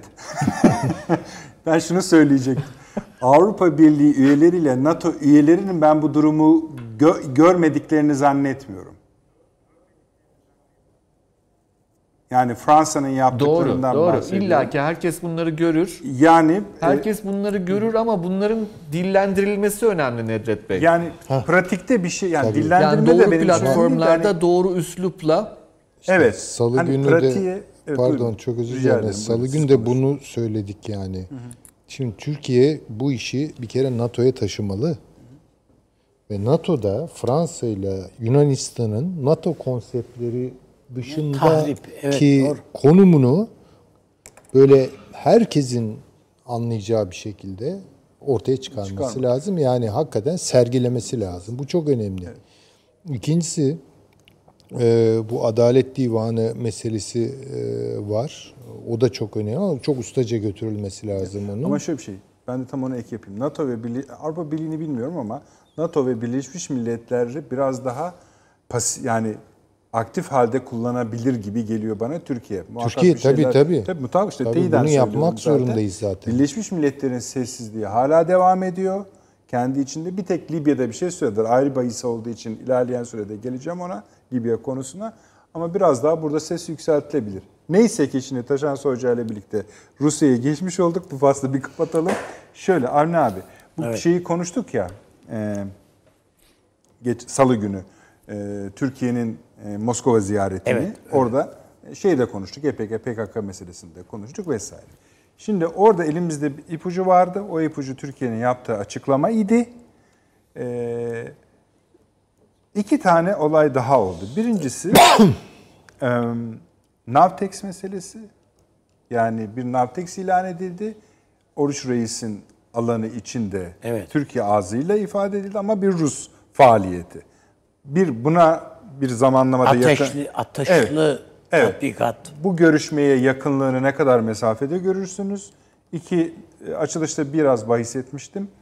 E, Lavrov'un e, Rum kesimi ziyareti ne demektir? Şimdi yani bunlardan biz huylan yani huylanmak da garip bir şey de hani görmeyeceğiz mi bunları? Yani ne demek olduğunu ya da bir şey demek midir? Ve nihayet bu Libya meselesinin de Hazır Taşan Hoca buradayken yeniden açmak isterim ama buyurun. Şimdi tabii e, tahlili daha isabetli olabilir Taşans Hoca'nın. Ama ben şöyle bakıyorum. Bir, bazen bir devletin verdiği fotoğraf o da devletin siyasetini tam yansıtmıyor olabiliyor. Yani sadece Yani fotoğraf olabilir. O diyorsun. sadece fotoğraf. Yani e, siz Amerikan başkanıyla fotoğraf verebilirsiniz. Yan yana görünüyorsunuz. Gayet mütebessim. Evet, Adam sizi hiç tanımıyor da olabilir. Adam yani e, sizi çiğ çiğ yemenin hesabını yapmış. Kalkmıştır. Böyle bir şey de olabilir. Yani biz tabii genelde o fotoğraf bizi çok rahatsız etti esasında. Sarkozy ile PD. Kaddafi beraber fotoğraf. Evet hocam tabii. Yani bu yani e, üstelik de Sarkozy'nin seçim kampanyasını finanse etmişken e, Kaddafi. Şimdi bizi tabii rahatsız etti o fotoğraf ve PYD, PKK ile e, Lavrov'un verdiği fotoğraf. Ama aynı şekilde ben Rum kesimine de ulaşırken Rusya'nın benzer bir anlayışı benimseyor olması muhtemeldir. Yani arkadaş siz burada Fransa'ya şuna buna üsler vermekle biz de talep edebiliriz zaten. Ama işi başka boyuta taşıyorsunuz. Bunun hesabını iyi yaptınız mı? Demek için de gidebilir yani. Her yerden ve o diyebilir ki arkadaş bizden de S-400 alın bakalım. Öyle mi? Yani ya bizim para yok. Yani bul bir yerden karışma. Bak 18 tane uçak için para buluyorsunuz yani bir yerden. Şuradan buradan. Yani söylemek istediğim şu. Ben Rusya'nın e, Orta Doğu siyasetinde hatta belki Libya siyasetinde Türkiye'den uzak durmanın çok hayrına olmayacağını gördüğü kanaatindeyim. Bütün o fotoğrafa filan rağmen. Çünkü PKK tarafından, PYD tarafından şu son bir haftada takip edebildiğim kadarıyla bir tek sevinç işareti görmedim Rusya ile ilgili. Ki severler bunun reklamını Ha. Yani tabii canım yere göre koymazlar yani. Şunu dedi, bunu dedi, o oldu, bu koyuldu, onu aldık, bunu koyduk. Bir tek ya, yani bir tek böyle bir yorum da görmedim. Çok aslan gibi gittik, geldik. bu- Hayır böyle bir şey yok. Yani PYD bunu çok iyi satardı. Tabii. Ama yok. Olmayanı satıyor yani bir Ha, Yani Tesadüfen olma- karşılaştığı Ama adamlarla bu- bile. Şu, bizi rahatsız etmeye yetti ama o fotoğrafla. Bu aslında Rusya'nın da vermek istediği çok dengeli bir mesaj. Yani Türkiye'yi de öyle çok ya cep, bizi Rahat de böyle istemiyor. rahat bırakmak istemez yani. Çantada keklik zannetme yani. İstediğimiz anda bunları yanıma getir, yanımıza getiririz diye bakıyor. Dolayısıyla ben ama Ankara'nın Rusya'yı bir kez daha sıkı tutması gerektiğini, yan yana duruşta e, sıkı tutması gerektiğini düşünüyorum açıkçası. Bu Lübnan'ı iyi tahlil etmesi gerektiğini düşünüyorum ve Suriye siyasetini yine Rusya ile birlikte tekrardan gözden geçirmesi gerektiğini düşünüyorum. Ankara siyasetini yani bütün bölge siyasetini yeni baştan bir yani bir upgrade ediyor dediler ya bu bilgisayarda. Bu da bunun gibi yani. yani bir şeyde siyasetinizi de yeniden gözden geçirebilirsiniz. Yani doğruları var, yanlışları var, eksikleri var. Yani güncelleme dün, kas- dünün dünyasında doğru olan bugünün dünyasında yanlış. Yani bunu bunu bir de mesela Birleşik Arap Emirlikleri bir başka örnek yani söyleyeyim. Yani çok fazla üzerinde çalış veya okumuş veya çalışmış da değilim ama anladığım bildiğim kadarıyla bu e, Abu Dhabi bir esas ana gövde orada çünkü ve Dubai iki. Dubai için bir de ticari olarak da avantajlarını biraz kaybetti. Ee, filan sıkıntılı yani ekonomik olarak. Ama önemlisi Dubai A- e, Birleşik Arap Emirlikleri adına Abu Dhabi'nin yürüttüğü siyaseti onaylamıyor. mesela. Bunu biliyorum. Yani bu, bu, Anladım. bu kesin. Yani bu ne bileyim e, yani Dubai Türkiye'ye bu kadar hasmane bir tutumun Doğru olmadığını düşünüyorum. Arap top e, halkı, Arap ulusu için ulusu demeyeyim de halkı için hayırlı bir şey olmayacağını açıktan hem de böyle. Umman da var. Tabii tabii. Tabii onlar söylüyor. Türkiye'nin bu körfez şeyinin meselesini bir kez daha indirip kaldırması gerektiğini kanaatindeyim.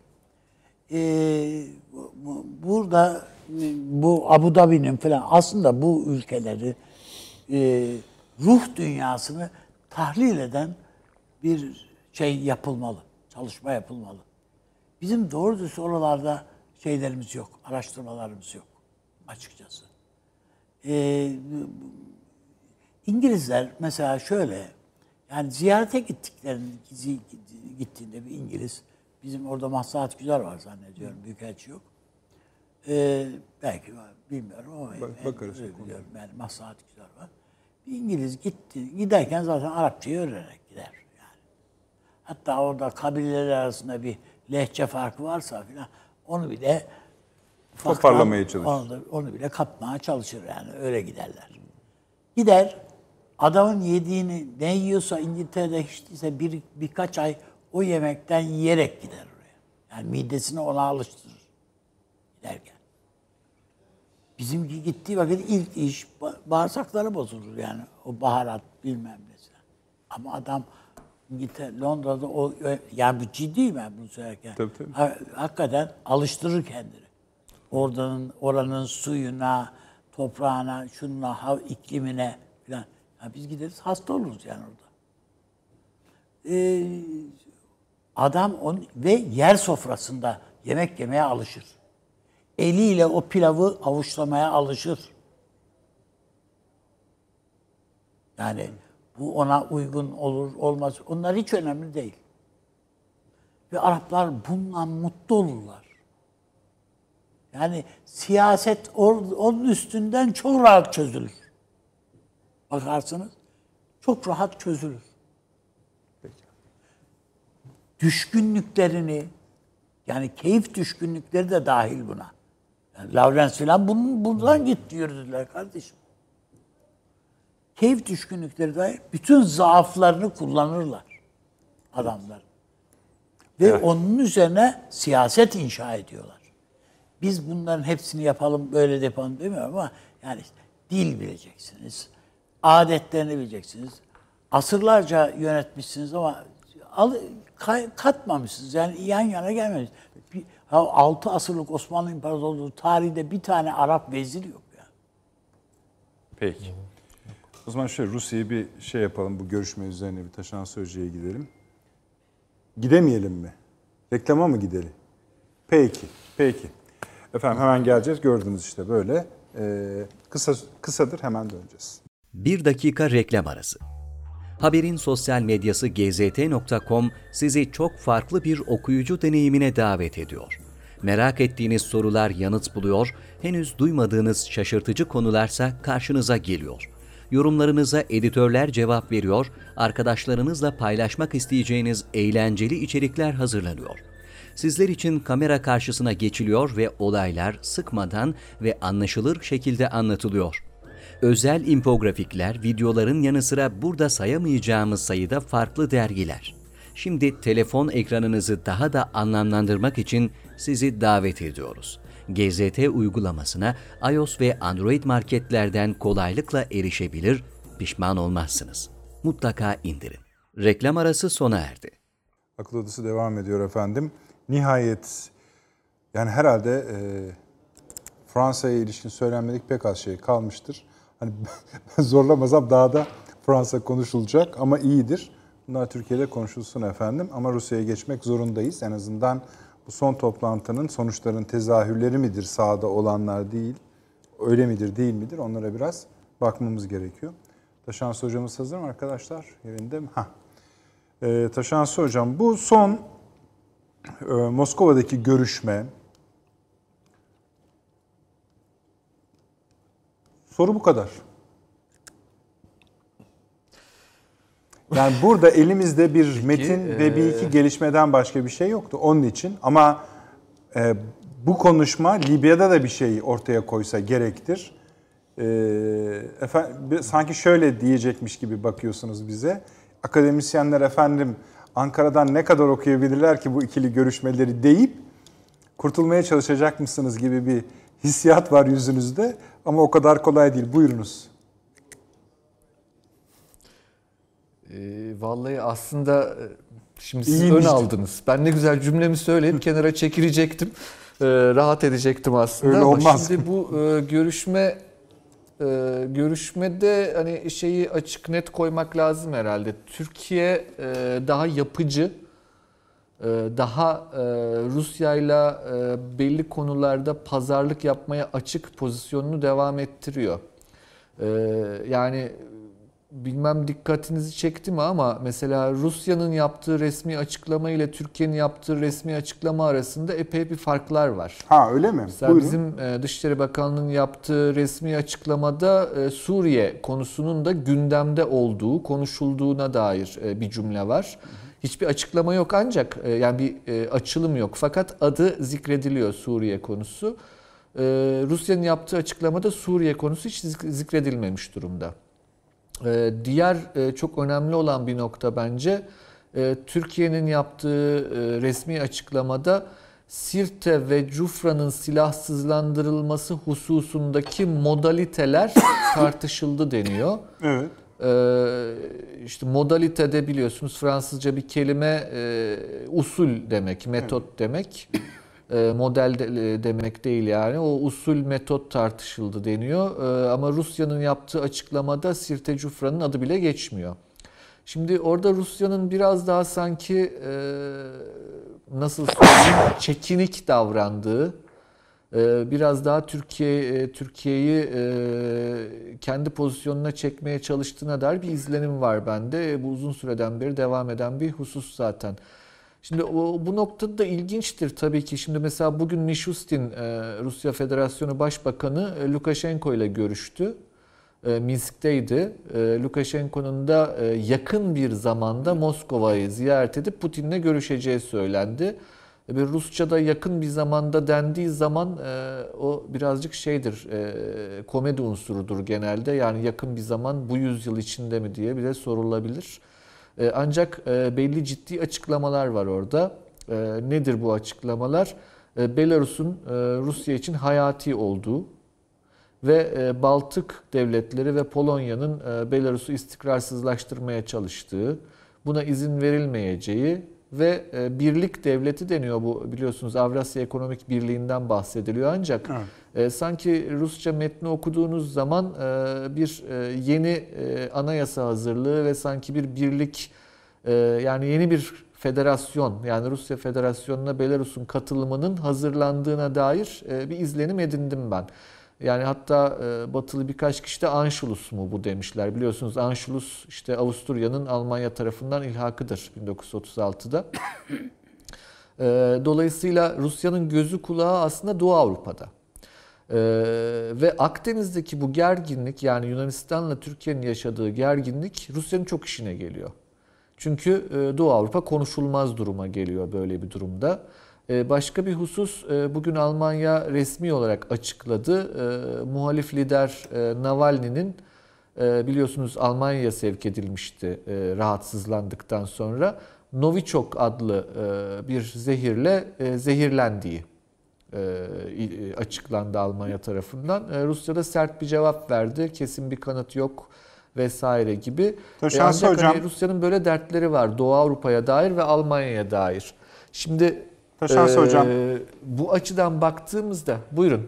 Bir 10 saniyenizi alacağım. Kusura bakmayın. Dışişlerinden NATO açıklaması Tabii, geldi. Ee, kısa bir şey. Ee, NATO Genel Sekreteri Doğu Akdeniz'de gerilimin azaltılması için inisiyatif almıştır. Yunanistan'ın NATO Genel Sekreterinin bu inisiyatifine destek vermesini bekliyoruz. Türkiye ön koşulsuz olarak diyaloğa hazırdır. Buyurunuz. Bunun, yani bunun üzerine yorum yaparak da devam edebilirsiniz. Ve bu, bu çok önemli bir açıklama. Ee, şöyle beklediğimiz açıklama bu zaten. Hani açıklama. tabii. Katimeri'nin açıklamasının tersi. Ee, yani Türkiye gayet yapıcı Önemli. olduğunu, e, çünkü elinin kuvvetli olduğunu biliyor Türkiye o platformda. Yani bu diplomaside biliyorsunuz platformlar önemlidir. Hangi platformda elinizde ne tarz bir dosya var, argüman var.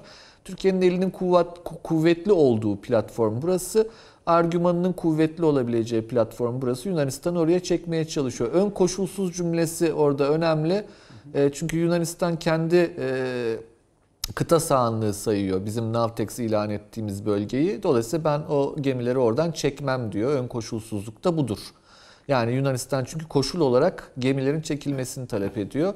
Yani Türkiye orada e, olumlu bir adım atıyor diye düşünmemiz gerekir. Şimdi Rusya konusuna baktığımızda bakın tam bu konularla bağlantılı aslında.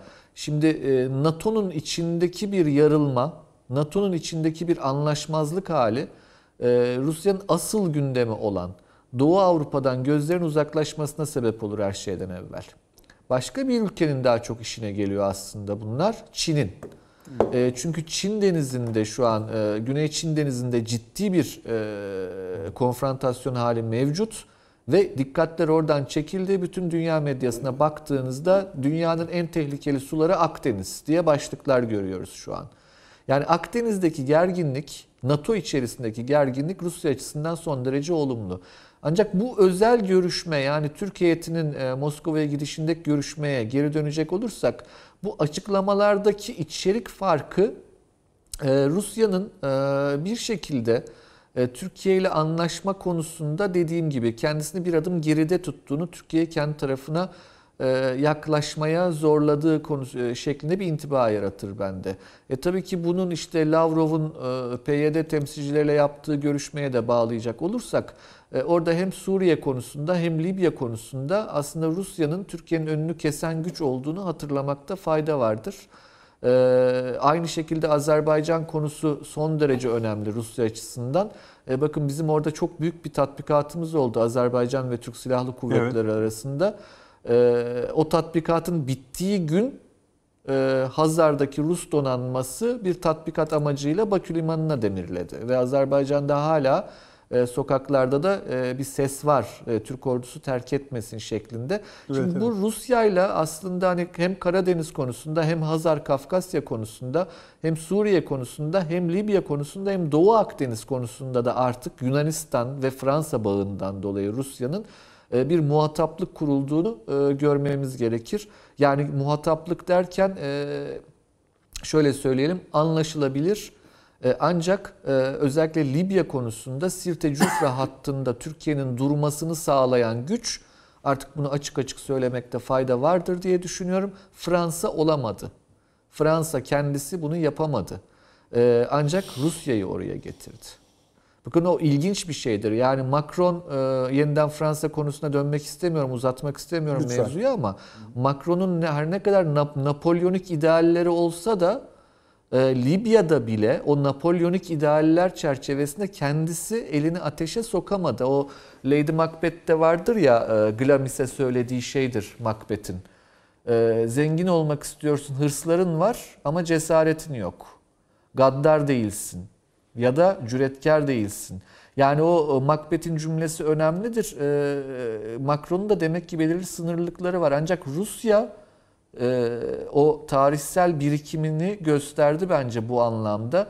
E, ve dış politik kimliğidir ya Rusya'nın e, keskin hatlar e, ve ketumiyet e, ve biraz da cüretkarlık e, ta Libya'da yani Akdeniz'in ortasında Sirte Cufra hattını tutmayı becerdi Rusya askeri güç kullanarak.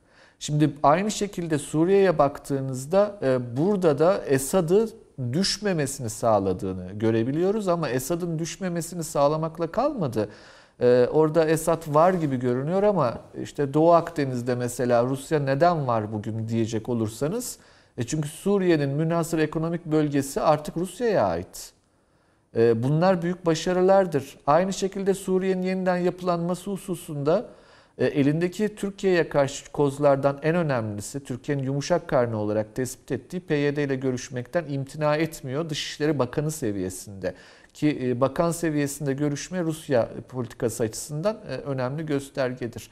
O anlamda Türkiye yapıcılığını ve komşuluk ilişkileri çerçevesinde ve Rusya ile olan iktisadi ve kültürel ilişkileri çerçevesinde yapıcılığını sürdürüyor. E, ve fakat Rusya'nın sanki e, Fransa'nın baskıladığı Türkiye'ye karşı e, daha yapıcı e, davranıp elini uzattığına dair bir emareyi henüz görmüyoruz Rusya tarafından. E, Çin paravanıyla beraber Akdeniz'e sarkıyor Fransa ağırlığıyla. İran paravanıyla beraber Fransa ile ilişkilerini yeniden düzenliyor. Dolayısıyla NATO içinde büyük güç olan Fransa ile işbirliğini sanki Türkiye ile olan komşuluğuna yeğler gibi e, bir e, havası son dönemde bulunmakta Rusya'nın. Libya'da da bir bu bu şekilde bir yakınlık görmedi, gördünüz mü? Öyle söyleyeyim. Libya'daki son durum hakkında. Ah, Nasıl Türkiye- hangi anlamda Nedret Şu anlamda bu görüşmeden Libya'daki son durum hakkında Türkiye ve Rus politikalarının yakınlaşması ya da beraber hareket etmesi gibi bir durum sezdiniz mi? Ee, ben yani sezmiyorum işte tam söylediğim şey aslında o Libya konusunda da Libya özelinde de sanki e, pek anlaşmaya yanaşmayan taraf e, izlenimi vermekte Rusya tarafı. Türkiye her ne kadar e, Libya konusunda daha yapıcı e, ve e, şöyle söyleyeyim barışçı bir tutum izliyorsa Rusya tarafına baktığınızda ise mesela Sirte Cufra hattının silahsızlandırılması konusunda e, hiç de yapıcı olmadığını, on- bunun Anladım. sanki e, konuşulmamış bir konu gibi davranıldığını görüyoruz. Orada da e, Fransa ile olan Hocam. ilişkisine güvendiğini.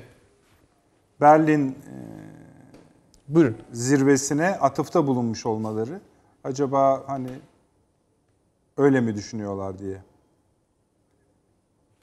E, Berlin zirvesi biliyorsunuz e, Rusya'nın Moskova'da yapamadığını tırnak içinde söyleyelim yapamadığını Tabii ya da yapmadığını e, Berlin'de yumuşatılmış haliyle gördük ve o 5 artı 5 görüşmeleri vesaire bunların hepsine baktığımızda Rusya'nın oradaki pozisyonunu ve Fransa'nın pozisyonunu sağlama alan bir pozisyon olduğunu e, tespit etmemiz gerekir. Peki teşekkür ediyorum. Avni şu yorumu bir yapalım. Orada kaldınız ya siz ama onun tamamını bir okuyayım müsaade ederseniz.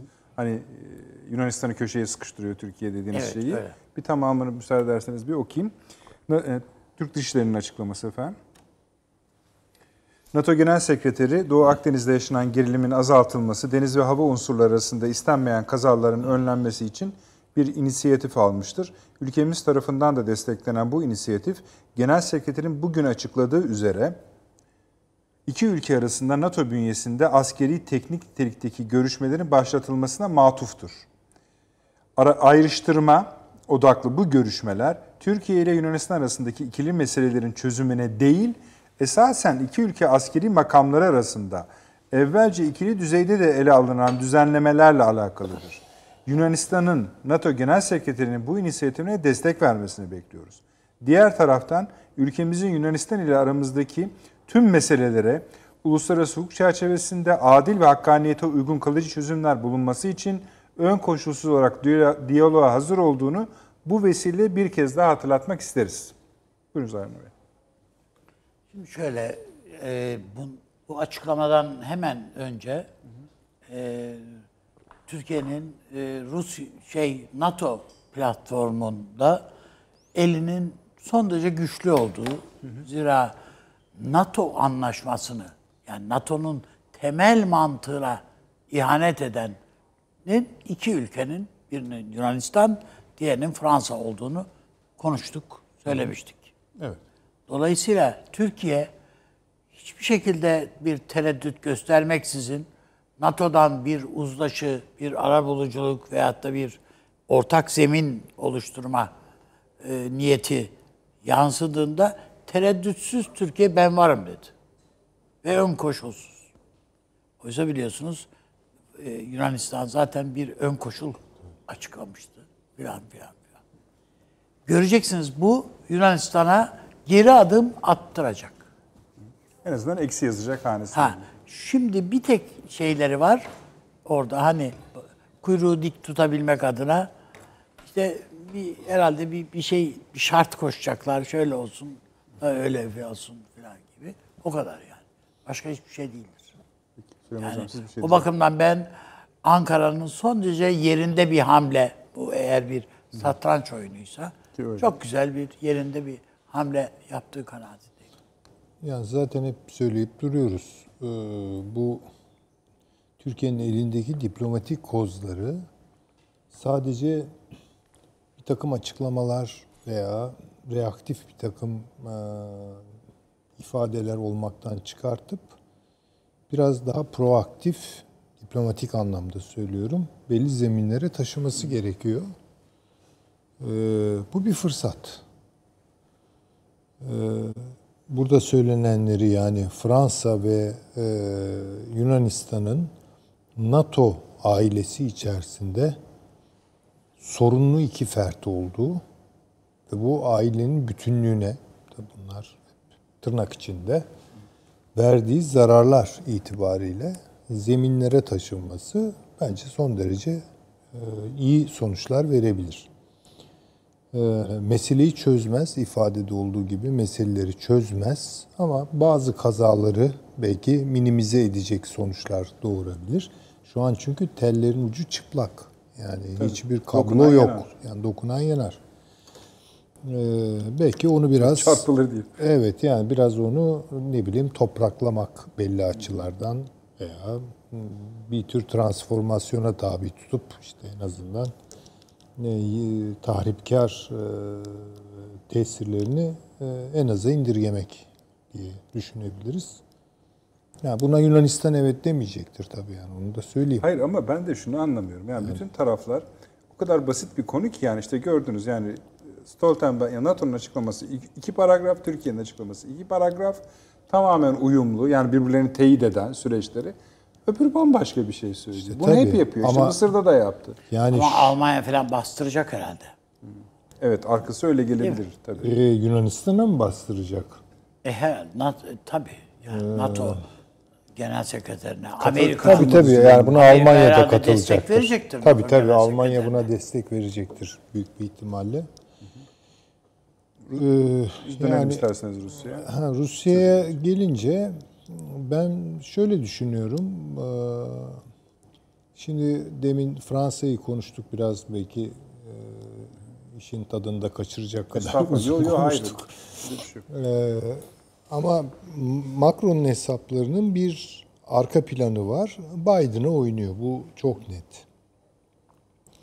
Ee, peki Biden'ın seçilme ihtimaline Rusya ne diyor? Yani şu oradan bir başlayalım. Yani bence Rusya'nın birinci tercihi Trump. Biden değil. Yani Trump'la daha birebir Hocam şeyleri tutuyor bir kere. evet yani, iç e, daha kontrol yani. edebileceği falan. Aynı dilden konuşuyorlar. Tabii. Yani Çin ise tam tersini tabii Biden diyor yani. Şimdi oralardan biraz puzzle'ın parçalarını birleştirelim, ortaya bir resim çıkarmaya çalışalım. E, istikrarsız bir NATO istediği muhakkak Rusya'nın. Yani dolayısıyla Türkiye mi istikrarı bozuyor NATO istikrarı, Türkiye'ye daha bir yatırım yapabiliyor. E, şu an Fransa ve Yunanistan mı? E tabii onlara karşı bir daha yani şimdi demin ne dedik? Ya Türkiye NATO zeminlerini yoklasın yani. NATO'nun ferdi gibi davransın.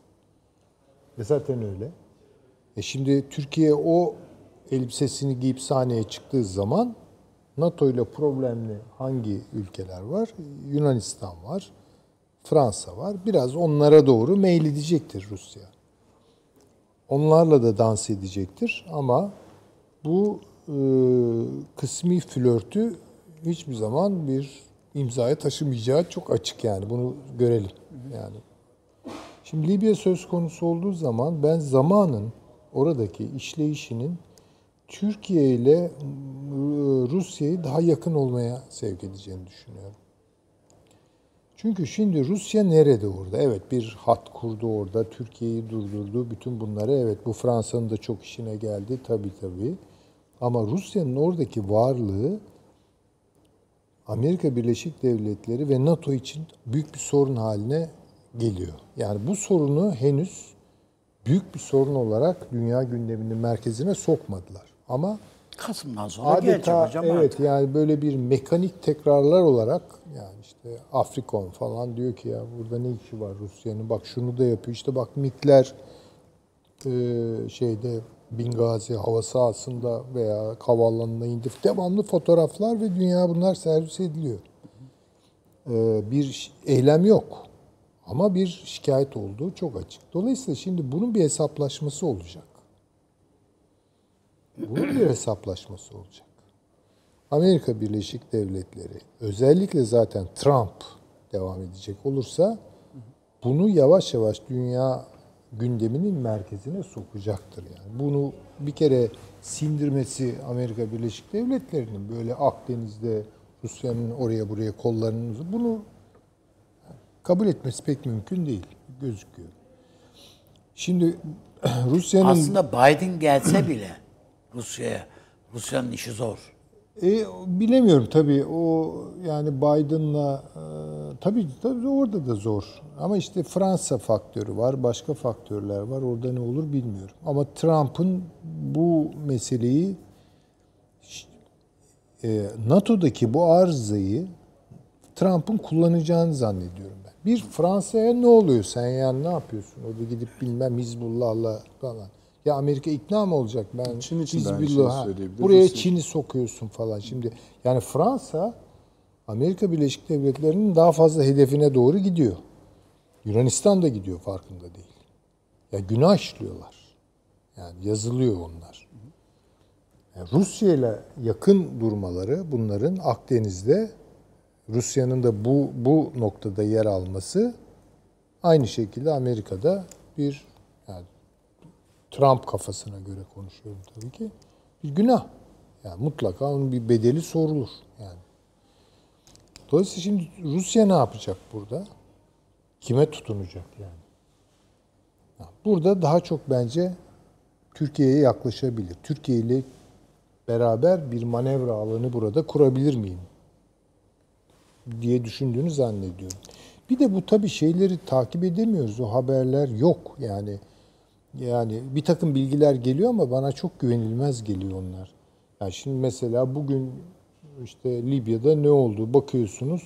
Ruslar e, Cufra'dan çekiliyor falan. Wagner asker böyle haberler geliyor. Şimdi buna neyine güveneceksiniz? Ama mesela bu bu da konuşuluyor deniliyor. Çünkü şimdi anlaşma e, işte o barış anlaş barış değil de e, bırakışma ya da ateşkes karşılıklı olarak işte bir takım maddeler var ve bu bölgenin askerden arındırılması. Bu Amerikan planı yalnız dikkat edelim. Tabii. Yani başta onlar koydular. Aynen öyle. Ben şimdi size şeyi söyleyeyim. Bizzadır zaten. Birleşmiş Milletler e, Hafter güçlerinin Sirte'deki saldırılarının çatışmaları körükleyeceği uyarısında bulunarak taraflara Sirte'de askerden arındırılmış bölge oluşturulması çağrısı yaptı. Tabii hep Tabii. bu bölgeyi bir kere askerden almış. Yani bu Rusya'ya çek Wagner buradan demek. Ha, Türkiye'ye de bir şey diyor tabii bu arada. Yani şimdi bu talep eğer Rusya'nın üstüne üstüne gösterilirse yani başına başına vurularak takibi yapılırsa filan ne yapacak Rusya orada? Yani baktığınız zaman çok Biz orada yokuz diyor ama Rusya hocam. Ama ya şimdi bunu anlatamaz yani. Ayrı da. Ama yani, MiG uçakları var. Gösteriyor adam fotoğraflarını. E canım yani yani, F-16'lar var diyor adam. Yani, Yani- e, Rusya Rusya'nın kılıfı var. Yani tabii kimse yemez o numarayı ama işte laf olarak Rusya biz yokuz zaten. Yani eğer Amerika Birleşik Devletleri keskin bir biçimde sen oradasın dediği zaman Rusya orada olmasa bile orada olmuş muameleyi görür. Yani bu çok açık. O, bence bunu nasıl pişiriyorlar ve nerede kuvveden fiile geçirecekler ona bakmak lazım. Henüz sadece bir rahatsızlık ve şikayet var. Yani bu da devam ediyor ama hiç kesilmiyor. Ee, ha, Türkiye'den dolayı da var bu şikayet tabii ki. Yani Türkiye'de orada ne arıyor gibisinden. Ee, şimdi dolayısıyla orada bir farklı bir manevra alanının türeyebileceğini zannediyorum ben e, Türkiye ile Rusya arasında. Onu bilemem. Ee, yani Türkiye ile Rusya e, bu zaman içerisinde bir takım ilişkiler kurdular. Bugünden yarın onlar çöpe atılacak şeyler değil. Yani Rusya'nın da daima kafasının bir tarafında ya bu Türkiye'yi kaybetmemek nihai olarak fikri var. Türkiye'nin de kafasında nasıl varsa. Biraz bu karşılıklı bağımlılığa giderek evriliyor. Onun içerisinde daima bir manevra alanı için ihtimal bence var, beliriyor ama Libya'da olup bitenler bunun çok dışında başka yerlere evriliyor. Onu isterseniz konuşuruz. Tabii onu da konuşalım. Çünkü hani e, beraber yakın olarak çalışacak. Yani şöyle bir şey var. Yani biz mesela ısrarla tekrarlıyoruz da zaman zaman. Bu Kırım Türkleri meselesi. Yani Rusya bunlar bundan rahatsız. Rahatsız ama hiçbir zaman da biz bundan çok rahatsız demediler bize. Tabii tabii canım. Tabii Ukrayna'ya gidiyoruz, Ukrayna'ya gidiyoruz. ama- Tanımadık, hiç- tanımayacağız diye. Ha, bu biraz evet demin söylediği gibi Taşan Hoca'nın yani bu ketumiyetin de bir çok ketumiyet de her zaman hayra yorulacak şeyler e, içermeyebilir. E, İçine atıyordur çocuk. Yani evet ama en azından bunu dillendirmemesi de tabii, e, bir önemli bir şey. Yani bizim Rusya ile Rusya'nın tü- e, Türkiye ile yan yana durmaktan, fotoğraf vermekten e, ihtiyacının olduğu, böyle bir fotoğrafa ihtiyacının olduğu. Azerbaycan, Kafkasya, Çeçenistan, Gürcistan nereler varsa tamamı bakımından Türkiye ile ya, yakın durmakta çıkarı var yani Rusya'nın. Bütün bölgede. Ve, ve tabii ki Karadeniz'de. Yani. yani boğazlar, şu bu yani Türkiye ile tepişerek rahat edemez burada yani. Yani Onun için bu yani evet. biz Rusya'nın rahatını kaçırırız anlamında söylemiyorum. Ama rahat eder yani Türkiye ile yan yana durmakta. Suriye'de de rahat eder. Hmm. Eğer yan yana durursa Libya'da da rahat eder. Yani Ankara ile kavgaya oturmazsa rahat eder. Şimdi bu Libya meselesi baş gösterdiği zaman e, anımsıyor musunuz? ya dedim bu Seyfülislam Kaddafi'ye Şey, dikkat edelim. Yani Tabii, tabii, bu tabii, tabii. yarın çünkü o zaman da pek konuşulmuyordu yani. Şimdi de pek konuşulmuyor. Ee, ama şimdi bakın Sirte'de hakimiyeti sağladığına Tabii, dair haberler geliyor yani. Şimdi bu şu şu demek orada Hafter'in de ağır kayı kaybı var.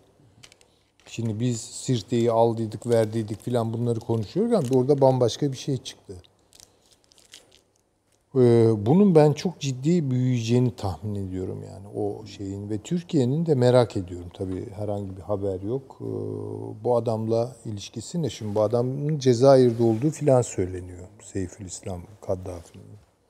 Türkiye'nin yani oraya doğru bir yatırımı var mı mesela?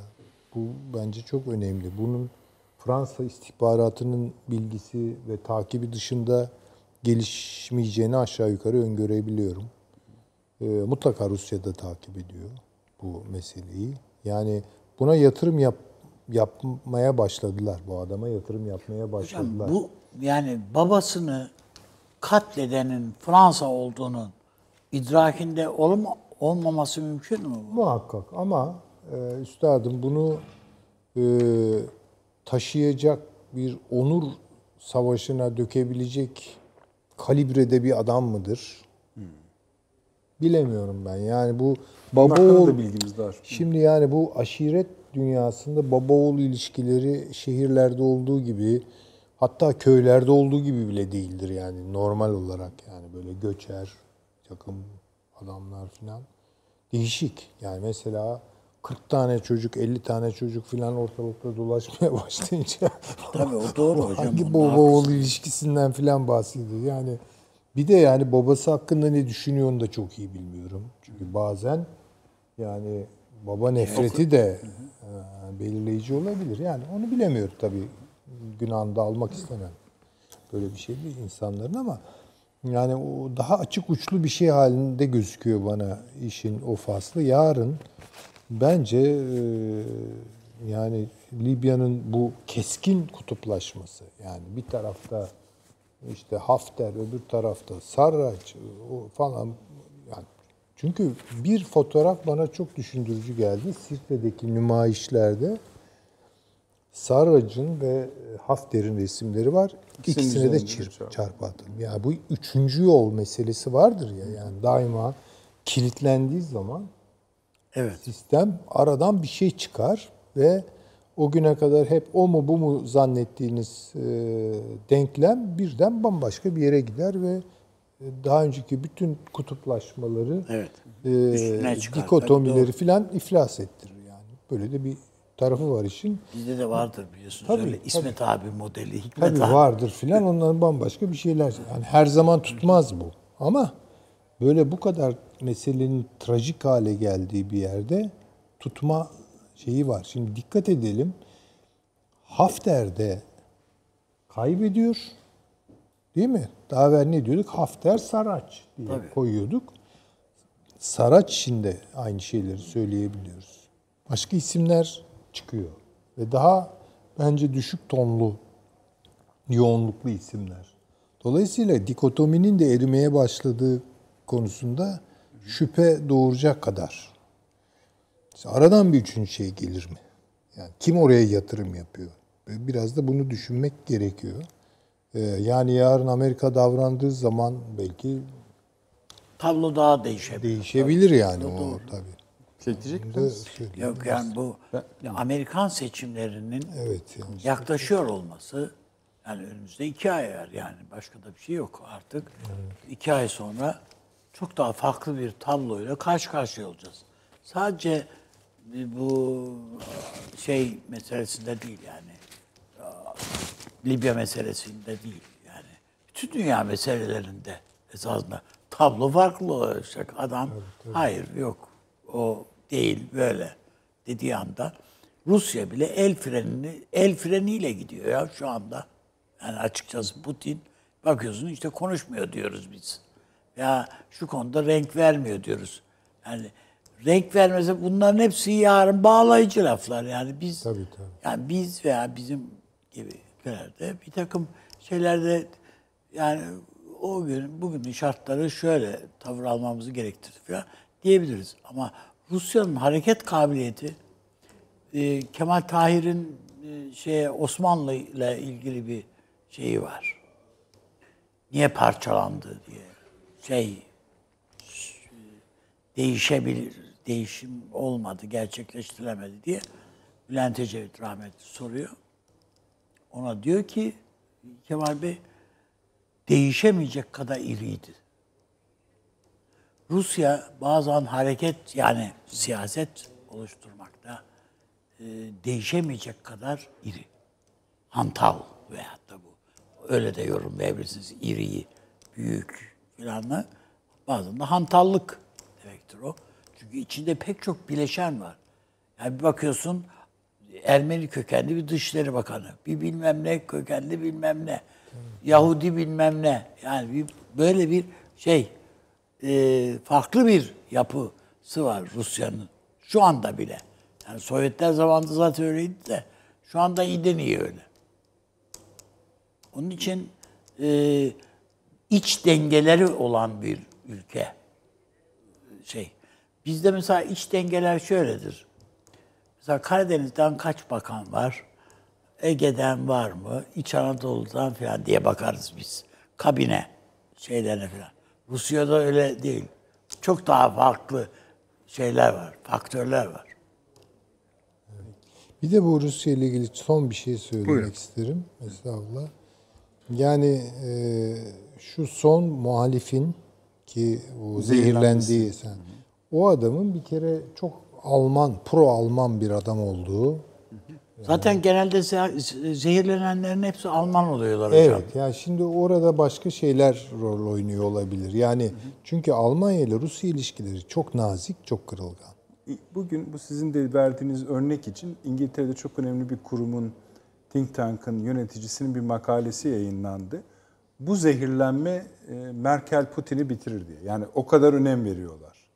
İşte Yani tabii hani ama diyeceksin ki adam ölme yani ne oluyoruz hani? Evet Bu ama kadar önemsiyor. Gerek Merkel gerek Putin e, Put- kendilerinin bitmesi pahasına Almanya-Rusya ilişkilerinin bitmeyeceğini çok iyi bilirler. Hocam bir de Yani böyle, o- böyle bir zehirlenmeyi göze almaz şey. Bu Ha işte tabii bunu bakın yani bunu bütün yaptıysa- siyasetini kur, üzerine kurduğu bir Bir de o şeye, kadar belirgin hattı- bir Rus e, zehri kullanıyor ki. gösteri yani Arsene Lupin'in hani beyaz eldiveni gibi. O, o gösteri E, gösteri o yani o kadar açık Şimdi mı hayır, yani mesela işler? şeyi koyduğumuz zaman şimdi mesela Doğu Akdeniz'de şu an NATO'yu istikrarsızlaştırdığı için Fransa ve e, Yunanistan'a yakın ama asla tabii çok yakın değil. Duruyor gibi gözükebilir Rusya. Ama esas hesabı Almanya ile. Fransa ile değildir yani. Çünkü Almanya çok kritik. Ee, Rusya açısından Rusya çok kritik Almanya açısından. Bu iki ülke arasındaki ilişkilerin nasıl e, manipülasyonlara da açık hale gelebileceğini e, öngörmemiz lazım. Bakın Ukrayna meselesi budur. Almanya orada itildi yani bu işin içine. Yani tabii hocam hatta çok büyük kaybetti da hocam. Pişman oldu yani. Tabii tabii tabii. Tabii. Ve kaybetti Ve de açıkçası. kaybetti. Yani şimdi onun için mesela bu Belarus hikayesi de bu noktada çıkabiliyor vesaire. Şimdi Almanya'nın kafası biraz o manada Rusya ile meşgul. Rusya'nın kafası da biraz Almanya ile falan ya da meşgul edilmek isteniyor. Bu Hocam oluyor. Ruslar şunu biliyor. Mesela Moskova'ya giden insanlar Hitler Moskova'ya girdiği vakit altından geçeceği zafer takını yaptırmış. Yani bloklar halinde parça parça vagonları önceden göndermiş sandıklar halinde ge- gelmiş. Merasimde bineceği Mercedes'i de ayarlamış. Muazzam bir araba o filan. Bunlar şimdi müzede duruyor. E bunu görüyor bütün Ruslar filan yani. Almanya'nın nasıl baktığının işaretleri orada var zaten. yani. Tabii ama bir de karşılıklı bağımlılık yani. Bu Brandt doktrini bence hala e, Caridir işliyor. Tabii, tabii. Peki. Taşansı Hocam şimdi bunların hepsini bir soru sahnağı olarak size boca edeceğim hepsini ama şunu bir izleyicimiz e, şey bir haber paylaşmış da yani siz şey demiştiniz ya bu Yunanistan'ın yaptığı üzerine e, Amerika abanır Evet. onun üzerine diye. E, hatırlayacaksınız Trump, Sayın Erdoğan ve Sayın Mitsotakis'le birer görüşme yapmıştı. O görüşmelere ilişkin gazeteciler ABD Dışişleri Bakanı'na Pompeo soruyorlar ne oldu diyor. O görüşmeler aynen devam ediyor diyor. Yani Trump diyor hem şeyle görüşüyor bu e, Doğu Akdeniz şey krizini Ege Doğu Akdeniz krizini Yunanistan liderliğiyle hem de Türkiye liderliğiyle. Bu onun tezahürü de olabilir. Yani NATO'nun son açıklaması. E Zaten canım arkası da NATO Genel Sekreteri kendiliğinden başı. yaptı. Ama arkasının geleceğini de teyit ediyor sizin. O söylediğiniz de teyit ediyor. Yani bunu bırakmazlar. Öyle gözüküyor. Buyurunuz Taşansı Hocam. Ya gafil avlandınız. Ee, yani şöyle ben en son e, bu Almanya-Rusya e, tabii, mevzundan buyurun. e, biraz bahsetmek isterim. Şimdi bu gerçekten bir aşk nefret ilişkisidir e, Almanya ile Rusya'nın ilişkisi. Daha birkaç ay evvel vefat eden Edward Limonov vardı. Çok ilginç bir karakterdi bu. Soros'a benzetirim hatta ben onu. Böyle ilk başta gayet anti-Sovyet vesaire Amerika'ya giden ama daha sonra Rus milliyetçisi olup çıkan e, Alexander Dugin'in falan işte patronu olan, e, Türkiye'de çok şey yapılıyor ya bu Dugin. E, ve Nasyonel Bolşevik Parti'yi kuran bir adamdı. O bir gün ağzından kaçırmıştı. Rusya'nın manevi başkenti Moskova değil Berlin'dir diye. E, yani öyle bir felsefi bağ da vardır e, Rusya ile Almanya arasında. Mesela işte Kaliningrad diyoruz biliyorsunuz bir cep vardır Almanya Polonya arasında. Rusya toprağı sayılır. Kaliningrad O hatta da bir isim Alman veriyorlar ama şimdi aklımda değil. E şimdi Königsberg dediğiniz yerde Kant'ın kenti yani Alman ruhu Königsberg'den doğar. Orada neşet etmiştir Almanlık, modern Almanlık. E ama gidip orayı Stalin aldı. Yani sırf Königsberg olduğu için aldı e, ve Kaliningrad yaptı adını. E, sebebi de işte Nazilerin bu yantar nedir yantar kehribar odayı e, gasp etmeleri Katerina'nın ama tabii asıl sebep Almanya'dır. Yani o Almanya-Rusya hattı o anlamda bir ilginçtir. İkisi de kuzeyde olmalarına rağmen Romalı olduklarını iddia ederler. E, Biri Kutsal Roma Cermen İmparatorluğu der kendisine, öbürü işte Kutsal Rusya İmparatorluğu der vesaire ama e, işte Batı Roma'nın barbarı Cermendi, Doğu Roma'nın berber, e, barbarı Slav'dı. E, ancak öyle bir şey ilişki var. Birbirleriyle ilişkileri tabii ki aşk nefret orası kesin. Yani Almanca çok sevilir. Rusya'da hala sevilir. Mühendislik Almanca üstünden gider. E bir Alman nüfus vardı Saratov civarında Volga Almanları denir. Onlar sürüldü hatta ikinci harpte Kazakistan'a doğru vesaire. Ama mesela çocukların oyunları nedir biliyor musunuz? Fritzler partizanlara karşıdır oyun. Fritz dedikleri Alman stereotipi işte. E, çocuklar çeteleşir. E, birbirlerine esir alırlar, işkence yaparlar vesaire. Kim partizan olacak, kim Fritz olacak? Fritzler hep kötülerdir tabii ki yani. Kimse Fritz olmak istemez. Yani böyle bir bilinç de vardır Almanya'ya karşı. E, Dolayısıyla o hat yani Doğu Avrupa, e, Baltık'tan başlayıp Doğu Avrupa'yı Balkanları içine alan hat Almanya ve Rusya'nın tarihsel rekabet hattıdır. Hatta televizyonda bazen e, ağzından kaçırır bazı yorumcular Almanya-Rusya sınırında derler. Ya arada Polonya var vesaire der birileri. Ya boş verin onu deyip devam ederler. Yani e, böyle bir e, hakikatten bahsediyoruz Almanya-Rusya arasında. Şimdi bu o kadar önemli bir iştir ki işte Fransa bunu un- umursamıyor. Bakın bu çok ilginç. Yani bu Doğu Avrupa'yı ve Balkanları umursamayan Fransa'nın tavrı zaten NATO içinde bu gediği açan, Avrupa Birliği içinde bu gediği açan tavırdır. Ee, ve Fransa hatta buradaki rekabetten yararlanarak bir şekilde Rusya'daki oligark parasını Paris'e çekmeyi, Almanya'yı bir şekilde kıstırmayı Rusya eliyle ve Rusya'nın paravanı olduğu Çin eliyle zenginleşmeyi Akdeniz üzerinden planlıyor ve bunun için İran'la böyle bir yakın temas içerisinde. Ve burada yaptığı şey tabii ki e, dış dışa iteceği, bir düşman olarak tasvir ettiği Türkiye'yi ortaya koymak. Ve çok gerçekten can yakıcı e, ve ağır cevap verilmesi gereken cümlelerle e, Türkiye'ye yükleniyor Fransa. E, bir şey olmaz demeyelim, önemlidir. E, en ağır şekilde cevap verilmesi gerekir diplomatik düzlemlerde bu Fransa'nın açıklamalarına. Çünkü bunlar birikir. O birikime izin vermemek lazım Türkiye adına. Çünkü o çizdiği Türkiye resmi hakikati yansıtmıyor. Yani bir e, Ceberrut Şark e, gol yatı olarak e, ce- e, çizmeye çalışıyorlar Türkiye'yi. E, bu uzun vadede risklidir. Buna izin vermemek gerekir diye düşünüyorum. E, zannediyorum Almanya, Rusya, Doğu Avrupa hattına dair bunlar. E, NATO'ya dair açıklamaları zaten biraz önce e, söylemiştim. E, orada mutlaka hani İran konusuna da iyi bakmak gerekecek. Suriye'de de bence Fransa hani Lübnan'dan sonra Rusya ile beraber biraz daha ön almaya çalışacak. Cenevre'de Rusya'nın eliyle PYD unsurlarının bulunması konusunda da Fransa'nın cesaretlendirici olduğunu e, düşünebiliriz diyeyim. Bütün bunları toplayan bir şey olmadı ancak elimdeki notlar zannediyorum şimdilik bu kadar. Gayet. Biz teşekkür ediyoruz hocam. Sağ olunuz. Bu arada e, Charles de Gaulle hareket etmiş. Nereye? Bize doğru. Doğru. Biliyorsunuz köhne bir e, uçak Evet. gemisidir. Yani bazen asansörlerinin çalışmadığı uçak yüklemede falan. Ama tabii Sembo- yani, yani gemidir. sembolizmini biz önemseyelim yine de en azından. E, tabii canım Uçak öyle. gemisi, Yine uçak de gemisi. gemidir yani. Bir şeydir. Ee, bakalım görelim. Abi çok teşekkür ediyorum. Sağ olunuz. Ağzınıza Sağ ol. sağlık. Süleyman hocam eksik olmayınız. Taşans hocam sağ olunuz. Ee, Size de ayrıca teşekkür ediyorum. Ee, Ankara'ya çok selamlar ben olsun. teşekkür ederim. Kendinize dikkat edin bu arada. Biliyorsunuz yeni açıklamaları muhakkak bizden daha iyi. Ee, bu salgın konusunda biz de dikkat etmeye gayret ediyoruz. Biz İstanbul daha fazladır diye zannediyorduk ama öne geçmişsiniz. Başkentimize dikkat edin ne olur. Önemlidir. Ee, çok selamlar. Efendim, Çok önemli. ee, Sağ olun. bir önce şunu söyleyelim. Maç devam ediyor.